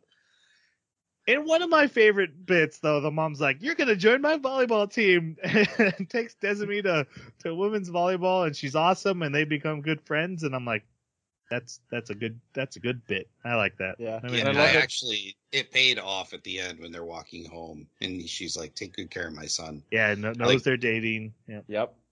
I, I love the. I used to be a looker. Yes. It's a And the very very shows- mob psycho art style for her. Yes. Yeah, square, Square. square, square, very square, manly jaw on, Uh-huh. on his mom. Yep. All right. Um. Okay, so we get oh, so we get this the storyline. Uh, she's doing so well, Desumi, that she's being given a promotion to one of the beast commanders, and their their next beast is a gorilla. She gets to become a gorilla. Everyone's very happy for her. Even Beast Princess is like, you know, I'm your rival, but congratulations, you have earned this. And and we this is where we get to see Desumi's family. Her family calls her, and her dad and mom still wear their minion suits because they were minions who met and fell in love and then had a family and they are they are pro Gekko evil Gekko all, all and they're so proud of their daughter getting to become a beast commander and she's They a have- little They have a retirement plan. They're on a retirement plan from Gekko. um honestly as silly as this anime is this is one of my favorite subplots is that she comes from this evil family who has expectations of her and everything she's all ever done. We kind of talked about her arc anyway but just that everything she's ever done has been pre-set out for her and doing what other people want her to do. And you know she she, uh, she gets her call from her family and then fudo calls her and hears that she's sad and he shows up an hour later at her dorm. They sit on the roof and she's telling him about it and she he asks she asks what she she should do. And instead of being like no you can't become a gorilla. That's insane. That's what an insane person would do. He says what do you want to do? And that's all he says. He just you know what and is absolutely okay with whatever she wants. No one's ever treated her like that. Honestly re- real relationship goals right there. That was a very authentic moment that i really enjoyed. I I it kind of came out of left field for me how profound what he said was is like you are so nice and kind to everyone around you. I mean, except when you're performing terrorism. right Uh, Yeah. but you need to save a little bit of that kindness for yourself. And I was just like, did that just come out of this anime? Holy yeah crap. right like that is really good life advice, let alone advice for Desumi. See, that's what's weird to me. Like, I understand exactly what you guys are saying, but at the same time, was he really totally fine with her becoming a gorilla? Was Well, he being I- true to? Was he being honest about what he thought, or was he telling her what he thought was appropriate to say at this time? Because of his meatheadness, I wouldn't be surprised if he did not think about the consequences Yeah, down the road. I can see that. I want like his sole focus at that moment was I want to make Desumi happy. What would be the best thing to tell her that would make her happy right now? Yeah, I I honestly believe, truly, Mhm. truly, Mhm. that if she had chosen to become a gorilla, he would have been fine with it and still dated her. I wouldn't be surprised. I wouldn't be surprised because he is enough of a meathead to where he would be like, you know, you're even stronger, and I love you for your all the things I know about you, not your appearance, bada bada. But I guess I was imagining like, if I was in that situation, ain't no way I would say, go ahead and be a gorilla if you want. I would say, well, you really ought to think about it. Like that's a really you can't really go back from that, right? Like, I, think hard. I, I okay, so Fu, I don't think Fudo's a realistic character, Okay. but I do think he is hundred percent selfless, and I. Like I'm sure he'd prefer she not be a gorilla, yeah. but he I don't think he's putting his interest into what he says to her at all. I just don't think he's Yeah. that kind of person. I think he's 100% authentic when he says, "What do you want to do? I will support you in whatever it is." Yeah. I guess I guess he must be just a better person than me because I could do it in other things, but man, if it was, hey, I'm gonna become half gorilla, I'd be like, oh, oh no, no, Oh, please don't do that. That's my one weakness. Uh, yeah, I, I, I get. Uh, I can't go into details. I've had similar conversations where my wife's like, "I want to do this." oh, Could you, could you not do that? Would that be an option? Just Yeah. Um, yeah. yeah. So yeah, I get what you're saying, but again, I don't. I don't think he's a realistic character. He, it's an a very idealistic character. Okay, I, I, I do think he's being very genuine what he says here. Okay. And for the most part, you like changing into a gorilla is an extreme, really. That's But- really, really. But like, it goes into like, hey, I want to, I want to pursue this new career, eh, you know, instead Yeah. of being this thing that I've always been told to be. And and you know, maybe as a, a boyfriend, you're like, well, we make more money if you do this one thing, but it really Mhm. should be. All right, that that's something we can do. I will support you. You know, I want you to do what you want to do. That that should be Mhm. a, a realistic thing. People Yeah. are I No. want to quit being an engineer, and I think I want to go into stand-up comedy. Do you? like, Let's check our didn't it was easy. Let's check our balance. Are we doing okay? Let's calculate everything. All right, we have a buffer. Go ahead. Um, now it's time. So at the very beginning, they mentioned the beach, and so I'd already written in big bold letters, "It's the beach episode." But now we get it's only the second half, but it's beach episode, which is fantastic. uh, Gekko, or no, um, Gelato Five is going to be testing their weapons on the beach, which is really a submarine, which is the left shin testing. of their giant robot. Well, they never use the giant robot, but we're No. told there is a giant robot. Uh, Who's piloting the other parts of the giant robot? like, there's so many. right? Yeah, I don't. Who's piloting the submarine? They're not even in it any of the time. that's true. Um, Automated. Yeah.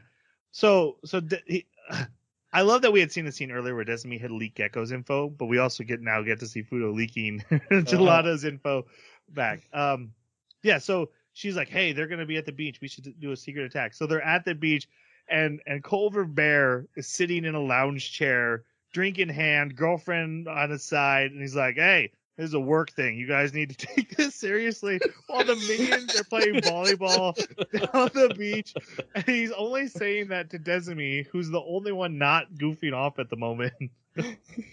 Bizarre. Yeah. You know, there's definitely some fan service in this episode. Like, you know, every time they show them in their bathing suits. It's a beach but episode. It's Yeah. definitely a beach episode, but it was not gratuitous. They focused more on the Sure. comedy, and I actually really appreciated about that. Yeah, Mhm. and, you know, the boys were in tight swim trunks too. Well, it's fine. Yeah. I, I Um, think I think her being her outfit is generally fan service. like so every Yes. time she's dressed up as a But Yeah. like, you add a cape to what she was wearing, and that's her normal outfit, anyways. yeah yeah exactly. Uh, the missile gets bombed, or the beach gets bombed with missiles. Sorry, uh, on accident. on accident. Uh-huh. From the Really But they did- could have. They could like i- if it wasn't Gekko and just a crowd of people, they would have murdered. murdered people. Yeah. like, uh, it doesn't look like anyone got hit, or we blew them up. One of the two. yeah, Yep. they do say that. I no guess one they was there, just or blame it on dead. Gekko. I Yeah. bet you they would. Be like the, the Vindicators. Um, all right, so we get a beach episode. We get some funny stuff with Desumi and and Fudo playing around, and, and Beast Princess seeing them and thinking she's torturing him. Um, he invites her to the barbecue for the gelato, so she comes and hangs out with them. They watch fireworks, and then while she's walking back, the professor is like, "I'm gonna set off the big fireworks from the submarine," and one of the doors closes, and the entire submarine blows up. So everyone thinks Desumi took out the secret weapon of Gelato Five. Mission success. Very, very similar to Mhm. the the other thing that happened with um the base blowing Red. up. Yeah, with Yeah. red. So, uh, but like like Jeremy was mentioning, the things going on inside Beast Princess's Oh, head good. and what was actually happening was hilarious because there's one moment where Desumi is buried um, yeah, red. Fudo in the sand. He's she's t- she's torturing him, uh, and then like there's no way she did anything to the boom. she did take it out. Oh my god! Uh, this is also where Blue sees uh, Beast Princess for the first time, and, and he's completely smitten and chasing her around. Mm-hmm. Um, and then at the very end, while they're heading home, Green is like, "I recognized that girl," and that leads us into our next episode, uh, which is about Daigo, who's who's the the green gelato, and he comes to Fudo and he's like, "Is that girl's name Desumi?" Or no, who who was that girl? And he's like, "Well, that was my girlfriend Desumi." He's like, "Oh, you said the name," and he passes out, and they have to take him to the He like goes into a complete PTSD like breakdown. Yeah. and he reveals this big long it's like half it- it's a great bit but it's like half the episode of this backstory of he was uh like a black belt in a dojo training in karate and this little girl showed up and they're like hey could you help her? And it was Desumi and he's like oh yeah just punch me once let's see how strong you are and she rocks him so hard his life flashes before his eyes and then the next day he comes to the dojo and it's being shut down by the sensei because he got beat up by Desumi and Desumi's crying because she's like, "This always happens. I try to make friends." He's like, "Well, then I'll be your sensei forever." and every time they they practice, she just beats him nearly to death. and then uh, her reputation grows. She gets uh, thugs always trying to beat her up, and she always beats them up, and that's how she got the nickname Reaper. Mm-hmm. And eventually, to survive her, he faces her one last time. He trains and trains and trains. He's like, I'm finally gonna beat her, and she beats him. And she's like, Oh man, uh, next, uh, thanks for going easy on me. He's like, I tried everything. She's like, I went easy on you. and he's like, Oh my god. so, so he flees to Tokyo and joins the Gelato team, um, and doesn't realize she's Reaper Princess. Because fighting her has made him powerful enough to actually be Yeah. on their radar. he's a super powerful fighter now from tra- her, her training him. Um, and he's like, I, I have to enlist her onto the team. And that seems like a good And it idea. to kills him. go. He's so terrified at the idea of enlisting her, but he knows that it's best thing for. Yeah. for I love Lotto. that. I love that it would become Gelato Six, and that she's wearing a black outfit in all of their imaginations because there's always the Black Power Ranger. Yeah. This- Uh, but also that would be the same color as her regular outfit. yes, exactly. Almost putting it together. So they they meet at a diner with her, and I love that he calls out how sickly sweet they are because again that was something that I was like, oh, it's a lot watching new people Yeah. falling in love, and he calls it out like, what am I watching? This is so much. I love the continuity throughout this entire scene because so he's got this cup of coffee and he's trembling in front of her and it's and, and if you look at the table it's spilled everywhere and then later and then next you see like this towel that has is now you know, brown with coffee. and then there's and then then another scene with his empty cup because he hasn't had a drink from it yet but he was shaking it so much and he's got a new cup of coffee Yep. Yeah, very good. Uh, she ends up turning him down. So he decides, oh, this isn't the same girl. Look how sweet she's being. Love has made her weak. I can take her. So he challenges her because she had said, Well, hey, she- she, yeah. spar. Yeah. yeah yeah she like, asked um, for a sparring Let let's do that sparring session. And while they're getting ready, he's like, yeah, because if you join us, you'll have to break up with with Fudo. And she's like, wait, you didn't mention that. And he no, he sets rules. If I win, you have to join and break up with Fudo. And she's like, why would I have to break up with Fudo? He's like, well, because you can't date if you're working together. And she's like, well, you never mentioned that. And like gets glowing energy Yeah. around her. And so he, he changes into his power suit because he's so terrified scared. Yep. So she beats the crap out of him, and, and he's like, "Yes, I, I let you win, as I always have." I love it because he's lying there on the ground motionless, and both Fudo and Desumi come up into the frame, and Fudo goes, "Is he alive?" Uh, after this, Desumi is like, "Well, he is like, hey, don't ever join Gekko." And she's like, "Okay." But after Desumi's like, we need to have more rules about a relationship. We, you know, we're, we're too many close calls. But then she hugs him right there in the street, and he's like, "What about?" She's like, "Why aren't you stopping me?" You know, cute lovey-dovey stuff. But someone takes a picture of them, Mhm. which brings us to our next episode, uh, where uh, Fudo gets a letter, basically being blackmailed for for having a girlfriend. Now, it's not for having Reaper Princess, but just having a girlfriend because of his image that we need to he needs to be single. I think. Mm-hmm. Um, and then we check in with Desumi, and there's this bully girl there uh, with pink hair who like steals a bite of her lunch. And and we find out that Beast Princess and Steel Princess also go there. Beast Princess is a hall monitor, and Steel Princess is a Class president. Class or rep? something. class rep, Class yeah, rep, something like yeah. that. Um, but basically, all, all the princesses have to go to this high school because Gekko likes to keep them together. And and so this is Hojo, and we're gonna find out later that she's also Heat Princess, but she keeps that a secret. It's her secret identity. She's also the blackmailer. So let's. Um, she's also a sociopath. Yeah, a little bit. she's blackmailing, and, and we go through like the first time she's she's trying to get them to break up. She meets up with Fudo, and she's like, "Oh, you have to break up with her." He's like, "No, okay, you have to tell me you I love me." I love No. this scene. I refuse. She's like, you you don't understand how this I'm blackmail thing works. You don't get to refuse. Uh, and eventually she gets embarrassed and runs away. He tells Desumi, I'm skipping through this so we can go back to talking about her character, but we kind of need to know about her character. Um, he tells Desumi, and she's like, "Oh, maybe someone has fallen in love with you, and that's what's going on." He's like, "Oh, I didn't even think of that."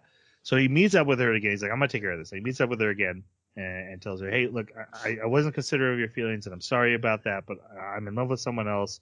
Uh, I'm very flattered." She's like, "I don't love you. I love Desumi, you idiot."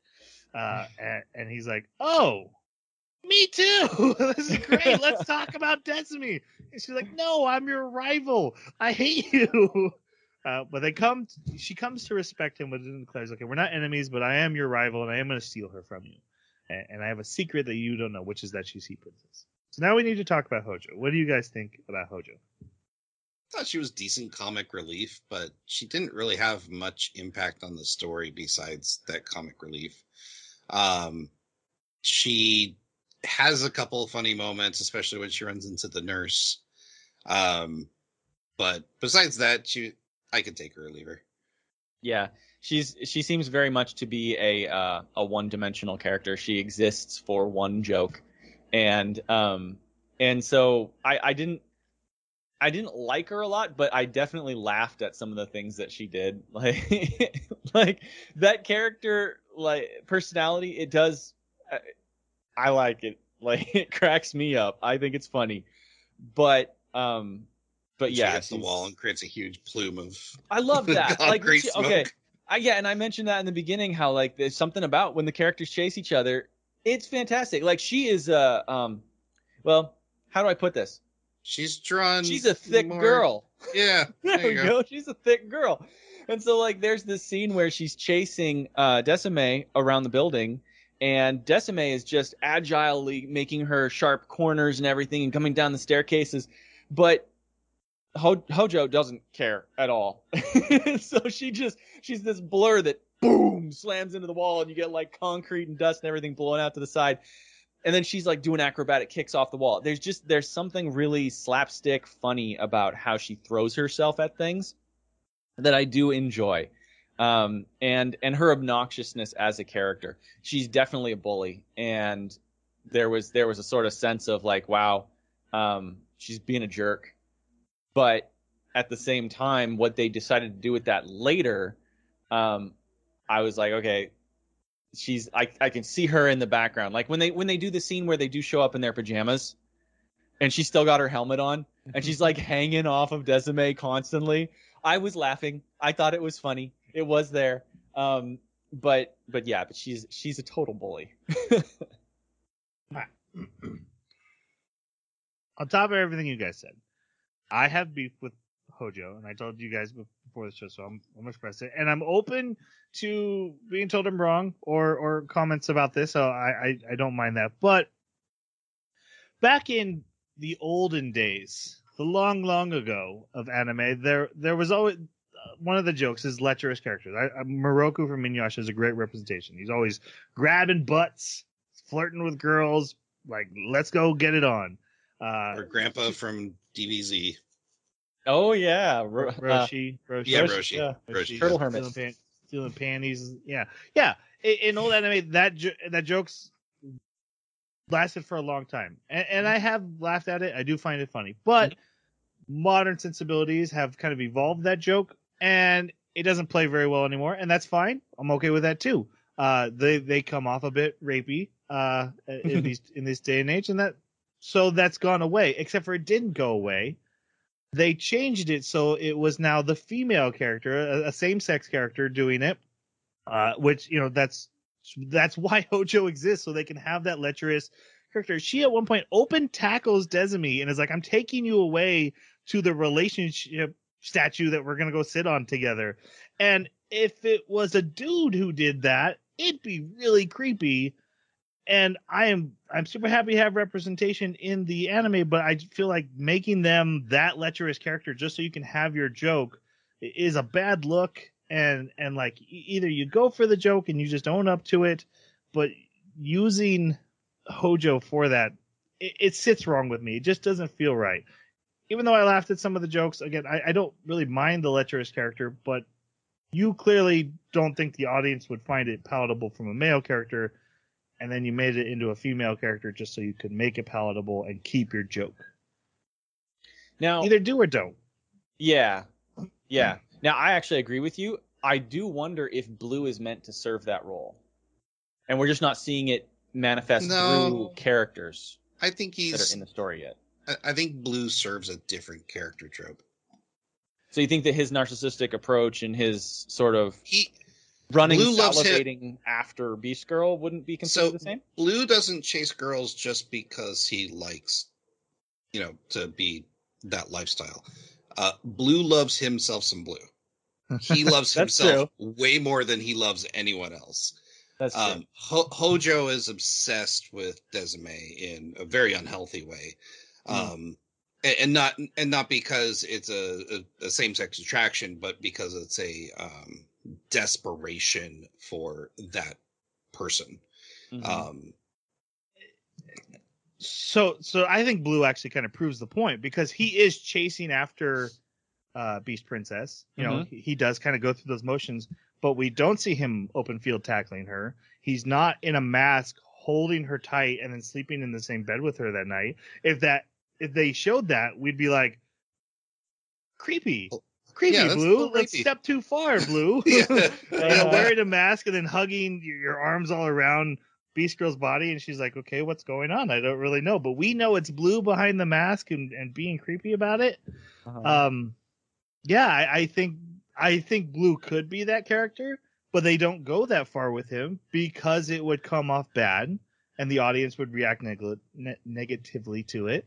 Um, but with Hojo, they're like, "Oh, we can get away with it, so we're gonna use Hojo for it." And and I just say, if you're gonna have good representation, just let it, them be regular characters Mhm. again, I could be off, and and that's just my point of view. So I'm happy to to be told different, and no one has to agree with me. But that's just Hojo rub. Uh, that's a bad way to say that. Hojo. Hojo didn't work for me. Yeah, there you go. There you go. Yeah. Um. Okay, and there we go to their next date battle. battle. I call them battle dates. Uh, and they take a compatibility test, which they only got at 98%, which is really good. Yeah. But Fudo's like, why not a 100? I did look. I did like the look on Desumi's face when she's just like, "You're taking this way too seriously." uh, Haru interrupts them and she's like, "Hey guys," uh, oh, she, she asked Desumi, "Is there gonna be a battle tomorrow?" And she's like, "No, we're actually taking the day off." She's like, "Great, I need to study for for a test. Uh, Fudo, could you help me?" And Fudo's like, "Yeah, I could do that." And Desumi's like, "I could use some help studying too." And he's like, "Okay, we'll all study together." Um, and they Desumi talks him into studying at her dorm. So they dress up as minions. And I love that Fudo puts the mask on backwards and never changes. Never fixes it. and nobody corrects him. yeah. Yep. He, takes, he even takes it off and puts it back on backwards later. Uh-huh. I also love that everyone knows this is Gekko's dormitory. Yeah. Yeah, that's kind of what I was pointing out at the beginning. Like, this is a known location of bad guys that the entire city is aware of. Like, don't go there. That's the Gekko dorm. And I love that um Pink's uh commentary like their security's awful. Like everywhere. Yep. So they go inside to start studying and realize that Desumi is actually an A plus student who doesn't need any help. So she's like, well, that, and she just wanted to be included. So she's like, well, I'll help study too. Well, Fudo's studying method is think about the bicep and apply that to. I love this. what is the bicep to the forcep? It's the tricep. That's your math problem. And so she's very confused. And then she's like, Desumi, no, you got to help me. And Desumi's like, well, it's the winky wonky, the tinky tonky. Yeah, you just do it, you know, You and it's done. you dibble it up and you gobble the boo. Um, so so Haru just goes home. She's like, I'm more confused than ever. I'm leaving. so Uh, this this basically almost proves that both Desumi and Fudo are functional autists yeah. geniuses because yes. they just they look at the shapes in their head and oh they got the right answer. Yep. Yep. It just works. Um, afterwards, uh, so since Desumi and Fudo are alone in her dorm for the first time ever, but she's thinking about something that Haru had mentioned, which is about college. Um, she had never thought about going to college. She asked Fudo, "Are you going to college?" He's like, "Yeah, I'm going to become a teacher. I want to work with kids and, and help educate people, and I feel like that'll let me continue to be a hero in a different way." And she, he's like, "What about you?" She's like, "I didn't. I thought I would probably be Gekko for my whole life, but I'd like to go to college with you. That'd be great." Uh, but my dad would probably never allow it. Well, guess who shows up? Her dad. uh, and her little and sister. and then little sister and dad's upset. What is this minion doing in your room? Because Fudo put back on. And Fudo is like defending uh Desumi to her dad. Like she's she's capable of great things, and uh you should let her go to college. And it, uh he gets smacked by it's Uzumi. I believe that's right. Something like that, yeah. the little sister. Little sister smacks him so hard, breaks half the helmet he's wearing. Uh-huh. Um, and then he says something again. She goes for it, and Desumi stops her, and so she goes and hides in the closet. She's very grumpy, and we come. Her episode's next. But the dad's like, "I, I'm challenging you to a battle," and he dashes at Fudo, and then immediately falls backwards and rolls and spins through the air and lands. I love this. And he's like, "Minions today, they just don't understand the the artistry of losing." This was so great because when you watch like Power Rangers or any of those shows, you have great stuntmen doing silly leaps and stuff, and there's no way that the punches landed with that force. So to actually include that as part of your joke, I thought that was Yeah. fantastic writing. And he's like, nobody appreciates it. And Fudo's like, I do, because he's beaten up so many minions. He does really appreciate it when there's like a flourish to their defeat. Uh-huh. Yes. and, and so this makes the dad respect him, but he he still he's like, we'll we're not going to talk about college now. Um, so the dad leaves and Fudo leaves. Just a little softer on it. Yeah. Um, and and then we get uh, basically the story of, of and her sister. Now her sister, we find out, has always been bullied, and Desumi used to protect her, and she's always been called an emo kid. And she actually went into a depression when Desumi left, but only through Desumi's rising through the ranks and promotion and all that stuff has gained confidence in that she wants to be like her sister. But now has shown up and her sister is smiling and giggling and talking about berets and has done her hair in this new style. They go into uh, Gekko Base and the, the minions are all lining up and she's like, "Guys, quit doing that! Uh, Don't don't salute. We're just all friends." And she's like, "What is wrong with my sister?" They go to the boss, the big boss, and all the the, the masters. She's like, "This is my sister." And the sister's like, I want to work here. I can't wait to serve you, Lord. And, and the guy's like, Oh yeah, you have to work hard to be like your sister. And this and Desumi's like, Hey, frozen popcorn. This place is lame. Let's let's bounce. These guys are dumb. and the bosses are all like, Yeah, that's normal. uh, eventually, this, comes to the point where she she kind of gets away from her sister, and she's so upset. But these thugs start picking on her. They call her emo girl, and Desumi shows up, and she's like, "Nah, you think love has made me weak, but let me show you how strong love has made me." And she beats the crap out of the thugs, and uh, that makes her sister happier. And then they send her sister home, but she still hates Fudo. No, Yeah. Mudo. Sorry, Mudo, yeah. Fudo's minion alias. Is this also where the cat goes, I'll tolerate this human? Yeah, she came Yeah, back in the room. She came home happy, so I'll tell. I I think that's that's that's after the school festival. Oh, But the cat did beat up Fudo when he walked Yeah. in, like immediately because he was talking too much. Smacked him and told him to shut up. literally leaps to the air and punches him with a paw. It was because he was saying, "Hey, forget studying. I'm in your room." So the cat's like, "None of that." Uh, then the next episode is the school festival. Uh, basically, her class is going to be doing a maid cafe, so she invites Fudo to it, and there's a statue that's only open for an hour, and if couples sit on it, the legend is um, they'll be together forever. This is just like the thing in Beastars, and I'm I- guessing it's very s- similar and very uh, normal for Japanese. I actually really liked the way this played out because I was a little worried because there's so many different anime where it's like, oh, you go to the maid shop and it's becomes, you know, just kind of gross where the where the guys are being like overly served by these maids and or mm. or the guy expects too much out of a maid shop and then it gets awkward. I love that he never even gets to make it to the maid shop. yeah. Yeah, so he he arrives with Blue, who draws so many fans around him, and is riding him like a horse, calling him the horse. Calling him a Uh, steed. Yeah, Uh-huh. and, and uh, so they're stuck there. Meanwhile, um, Hojo is basically all but assaulting Desamine, chasing her around to force her onto the statue. Um, they end up hiding in the same place. Uh, so they do meet up, and he gets to see her in her maid outfit. She feeds him some snacks, and then she's like, "Okay, we will." in the haunt in the haunted like Class- classroom yeah, yep. and it's the perfect spot for the next thing that happens and Yeah, they beast. Yeah, Beast Princess attacks them. There will be no what was it? Heterosexual alarm Yeah. detected. Yes. Separates them. and- yeah her her wooden sword comes through the like the in between Yep. them So she's she's doing hall monitor duty, but Steel Princess has pointed out like, um, you're just doing this because you're lonely. Yeah. you're jealous. yes. And then she goes on a date at the festival with Culver Bear. She's like, You can't have a bear in the school. She's like, It's cosplay day, baby. I can have my boyfriend here all I want. she goes off with the bear, who later we find out is not actually Culver Bear, but a guy in a bear suit who just goes, I just really like bears. and she starts complaining like crazy how is this legal you look exactly like i couldn't even tell the difference But he gets. it gets should the be uh, against the rules yeah, but he gets the signature of the bear at the end. yeah, you got He's Culver like the Bears. biggest fan. anyway, uh, eventually Fudo and Desumi meet back up, and they're running out of time. The, the statue is almost done. Um, they don't know how they're going to get to it, and uh, because of all the cosplayers, Desumi, and actually seeing the the bear incident, uh, comes up with the idea.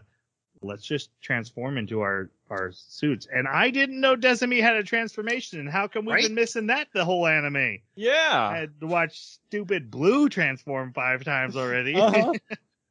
Yeah. Okay. One thing I did love, you mentioned Blue transforming. I love the fact that he abuses his transformation process. He literally out, check it stands out. there. He's like, "Do you like me better like this, that was a or good like scene. this?" Or that's like one of the this, reasons i or was like blue loves blue more than Blue anyone else this.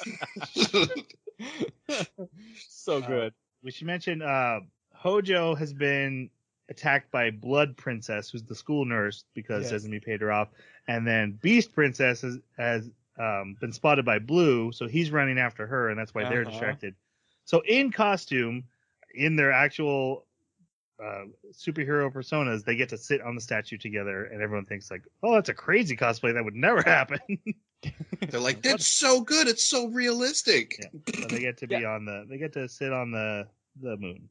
I, I guess cosplay must just be something that happens at every festival because I really thought that it had to be like a, a specific show, like an anime con or a Gen Con or something where it's meant to have cosplay. This is supposed to just be a high school festival, so I or never. it's contrived for the expected it. joke I mean, obviously, yes, that is a possibility. um, but it was it was a brilliant solution given that context. All right. In the next episode, we get uh, to meet Judgment Princess, who's part of the infiltration spy recon whatever unit. Uh, we see that like she takes apart the Gelato Five's weapons so that they're unable to battle. Uh, but we basically, she doesn't like to talk to people, so Desumi has a pajama party and invites her and all the other princesses over. And she walks in as Fudo because she can transform into other people, and that really freaks out Desumi. Uh, but Yeah. uh, She's basically Morph, and that's Yeah. really creepy because the relationship Morph and Wolverine had in some of the comics uh, is very similar to what could have happened here. like it's just very weird.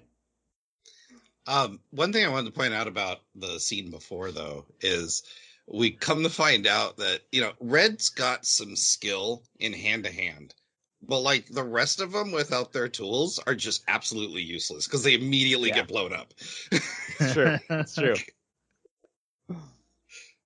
Um, not much happens from this. Uh, we meet this judgment character um, after the party. She leaves in the middle of the night, but she does say thank you and has a nice moment with Desumi.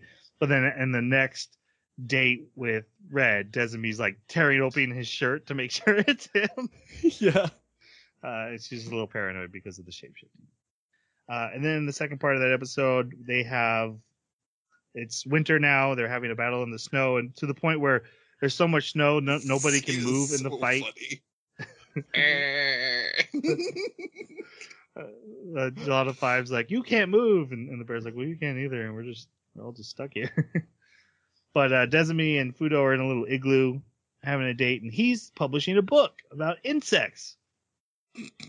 And Which and insect he, would be the strongest if they Yeah. were giant? and he I couldn't invites, believe they brought that joke back. yeah, that's good. I was really surprised. Uh, he invites her to the book signing, and then the next day at school, she, her friends are like, "Hey, let's go to like a movie or something." She's like, "No, I, I got a thing I gotta go do." Um, they're like, "Well, why are you blushing so much?" She's like, "I'm not blushing." They're like, no, "You actually have a fever," and she passes out. So they take her to the school nurse, who who. So this is Blood Princess Oof. again, and apparently her thing is that she likes to turn her patients into babies. She has a baby thing. Mother, yeah. Yeah, and so she like strips Desumi down. She chains her to the bed, strips her down, dresses her like in a onesie, and makes her suck on a pacifier to make her go to sleep. Now she And- literally keeps these onesies and pacifiers. Like she has a supply of them in She has, a, she has an entire room. She has a hidden Yes. room in the school for trapping students in a nursery. It's like a horror flick. It is so freaky. And Beast I- Princess. Yeah. No, no, I was going to say, Beast Princess, she's just like, oh no, she got me once. And I just, I can't let mommy do that to anyone else. And, Mommy. Yeah, she says like Steel she- Princess is like, I think she already got to you. Yeah, she brainwashed. She tried to brainwash me, and mommy will get me again. She's like, "Well, if you call her mommy, I think the brainwashing worked a little bit." They they run in to save Desumi, but there's a trap door that Blood Princess has that sends them down to that hidden nursery room where they get babyfied. Yep. Um, Fudo, Blood Princess busy. yep, Fudo sneaks into the school that night because Desumi didn't show to the school sign and she hasn't answered her phone. And he finds her, um, and re- she's like, "Read a story to me." so he reads his book, and that unbrainwashes her. And she's like, "Oh, I'm so sorry about what happened. I was sick." And he he puts his forehead to hers to feel the fever. And she's like, "Oh, you can't be that close. It's too much." um, and it, she's like, "Well, how was the book signing?" He's like, "Yeah, no, nobody came. Not one person." She's like, "Well, then sign my book, so because I'm your biggest fan."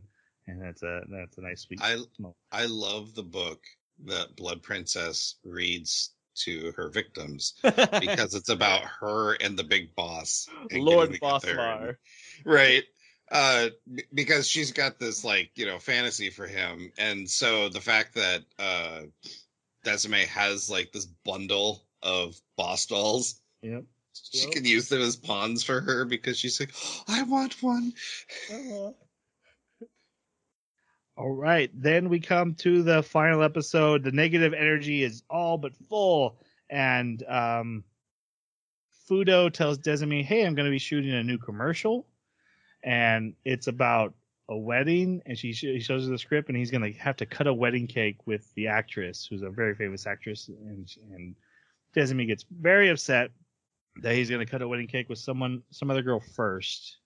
and he doesn't understand why Yeah, he actually is like, "Hey, why are you being selfish about this?" so she gets really mad and leaves, And Haru's like, "Hey, I was eavesdropping." He's like, "You shouldn't." She's like, "Yeah, but think about it from her point of view." He's like, "Oh, oh." So he he decides to bake a cake for them that they can because he tries to get out of the commercial and his boss is like, "No, we we need the money to build this new super weapon I want to build."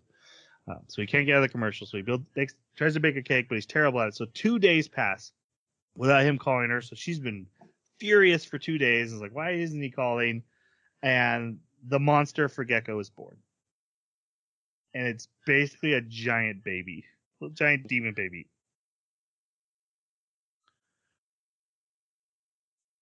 Guys, has this entire anime actually been about teen pregnancy?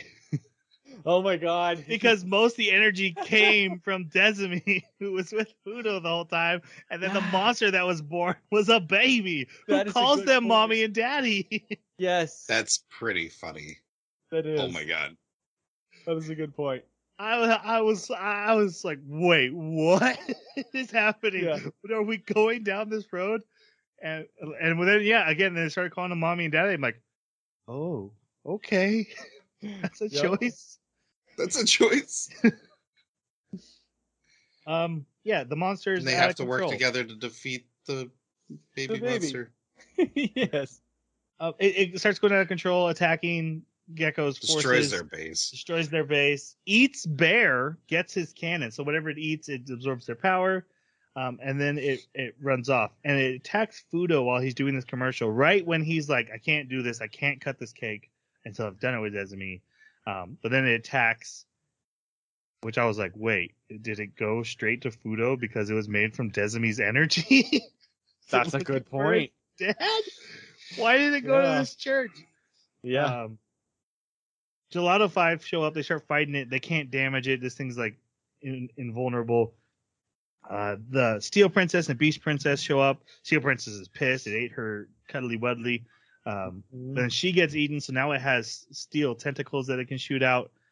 And and the, bo- the professor calls. He's like, "You have to join your weapons together." So all the Gelato Five do. They make this super claymore sword, and then they're all caught except for Red, but he's already injured and he can't lift the sword alone. Desumi shows up. She sees the cake he baked. She's like, "Oh, he just he was he was a good guy after all," and and they work together, hold the sword, and, and the baby eats a wedding cake, turns into a wedding cake monster, and then they slice it, and they get to slice a cake together. so this whole time I was wondering, like, okay, they're gonna kill this baby. like, what are they doing? This is clearly a baby. They can't kill this baby. And then when the baby ate the cake, I was like, oh, that's why the baby got the powers from the bear. Oh, okay. So yeah, they, I- af- after they defeat it, the the bear's fine, Steel Prince is fine, and the, and now it's an actual baby sized baby that Yeah. crawls up to them where they're hiding under some stuff and, and apologizing to each other, and it's like, "Mommy, Daddy." yes. I I will say a decent payoff here is for months they've been practicing coordination in their battle tactics not to hurt each other. So when they had to use the claymore together, they had the skill to work together. That's a good point. Yeah. Because they're jumping around. They don't just swing it. They leap yeah, they have to like bait dodge things. and yeah. Yeah. I, I also like that when they're they're holding the sword, and they're getting ready, and they're telling each other like, I, "I love you" and "I'm sorry" and all this stuff, and the reporter's like, "I bet they're doing amazing smack talk right now." Yeah. And then afterwards, she runs up to them and is like, "Did they become friends?" And she turns the corner, and Desumi's like, "Smack, smack, smack, smack," and beats up Red again. Uh, and then the baby gets taken back to the base. So the last we see the baby, the the boss has it, and it seems like the boss is going to raise the baby. But it was calling them mommy and daddy. It so was. so grand grandpa's gonna raise. Grandpa's Right. gonna raise the illegitimate. Um, okay. and then and then basically every everything's the same. That no, nothing's actually changed. Uh, Yeah. So that that's it. Any any other thoughts on this ending? Very funny. Yeah. Not particularly like profound. High st- not high stakes. I really loved the fact that uh, you got another visit from. Allow me to explain again about the baby because we haven't heard about the baby. Like it's been many episodes since they Yeah. talked about the phantom monster that's going to be created, and so Yeah, I really like that that they they tell a joke at the beginning and then they they don't even bother keeping that joke running. They just come back for it at the end and they're like, "Hey, hey, let me tell you that again. Let's We have a climax." We referenced him, but yeah, we should call out to the narrator is a great joke, and that every time he comes to explain, let me explain. Uh-huh. um, even though it's like we've been told it three times already, but he still wants to keep explaining, so he's in the anime. It's good. Yep. Right. That was good. All right, let's go to our final reviews. Jason, it was your pick. What do you think? I am so conflicted. Um, like I mentioned, as a whole, it didn't like just explaining it to someone else. It doesn't feel like that great of an anime, but in its pieces, it's some of the most fun I've had watching an anime in a long time. And like I said, I don't really laugh at comedy animes, and this had me cracking up. Um, the the characters were fun. The contrivances were really funny if I were to stand this up against like anime that I would put on a top 10 list, like it just it wouldn't even make the list. But in its own little package, I want to give it a 4 cuz I had so much fun with it. It's it's not profound, it's not a great thinker, but it's just super fun. Yeah. I'm right there with you. It's the parody is really great. The satire is really great. The the jokes are on point. Uh, the characters are are endearing. Um, even when they do like drop the ball here and there, which is very rare uh, with characters or behaviors, it it's still there's so much that outweighs it. And I really didn't think I was going to like this anime when we started. I didn't think I was going to like it when you when you picked it. you too. And I didn't think I was going to like it after episodes 1 and, and even episode 2, but by episode 3 it had me and I knew that if it was going to keep up the pace that it had at that point, um, I, it would get a 4 at the end and that's that's what it's getting. Good solid 4. Uh, It's four for me as well. I, I think this anime knows exactly what it is and exactly what it wants to be, and it performed it very well. It, it you know everything that I any complaints I had are really just nitpicks. It it, it did a very impressive job. I was even impressed that there was a character arc for any character. Yeah. Um, and we talked there's really only one, but Desumi's arc is a good arc, and it's a good it's something I don't I don't feel like I get to see. I don't watch a lot of romance anime, but I, I something I don't feel like I've seen a lot of. So I, I just really enjoyed everything it brought to the table. Like I said, this is a very good uh, palate cleanser. You know, uh, this is where I'd recommend it if you just watch something heavy or big and you just want something light and um, to before you go on to your next big series. Uh, Love After World Domination would be my recommendation. That's good. All right, and once again, we are doing next week uh Tomodachi game, which might be the heavy one we need a palate cleanser from, but we'll see. Uh, it is a, a psychological strategy um, type story, and so we'll be watching that next. If you have thoughts on World After Love, nope, Love After World Domination, we're doing this early. Uh, Love After World Domination, uh, please reach out to us on our Twitter at Baka Podcast, our website, theanimebakaclub.com, or leave a comment wherever you found this episode, and we'll be glad to, to read it and respond, and, and happy to have you join in the discussion with us. Until next time, I think it's time we say goodbye. Thanks for listening. See you next time. Sayonara.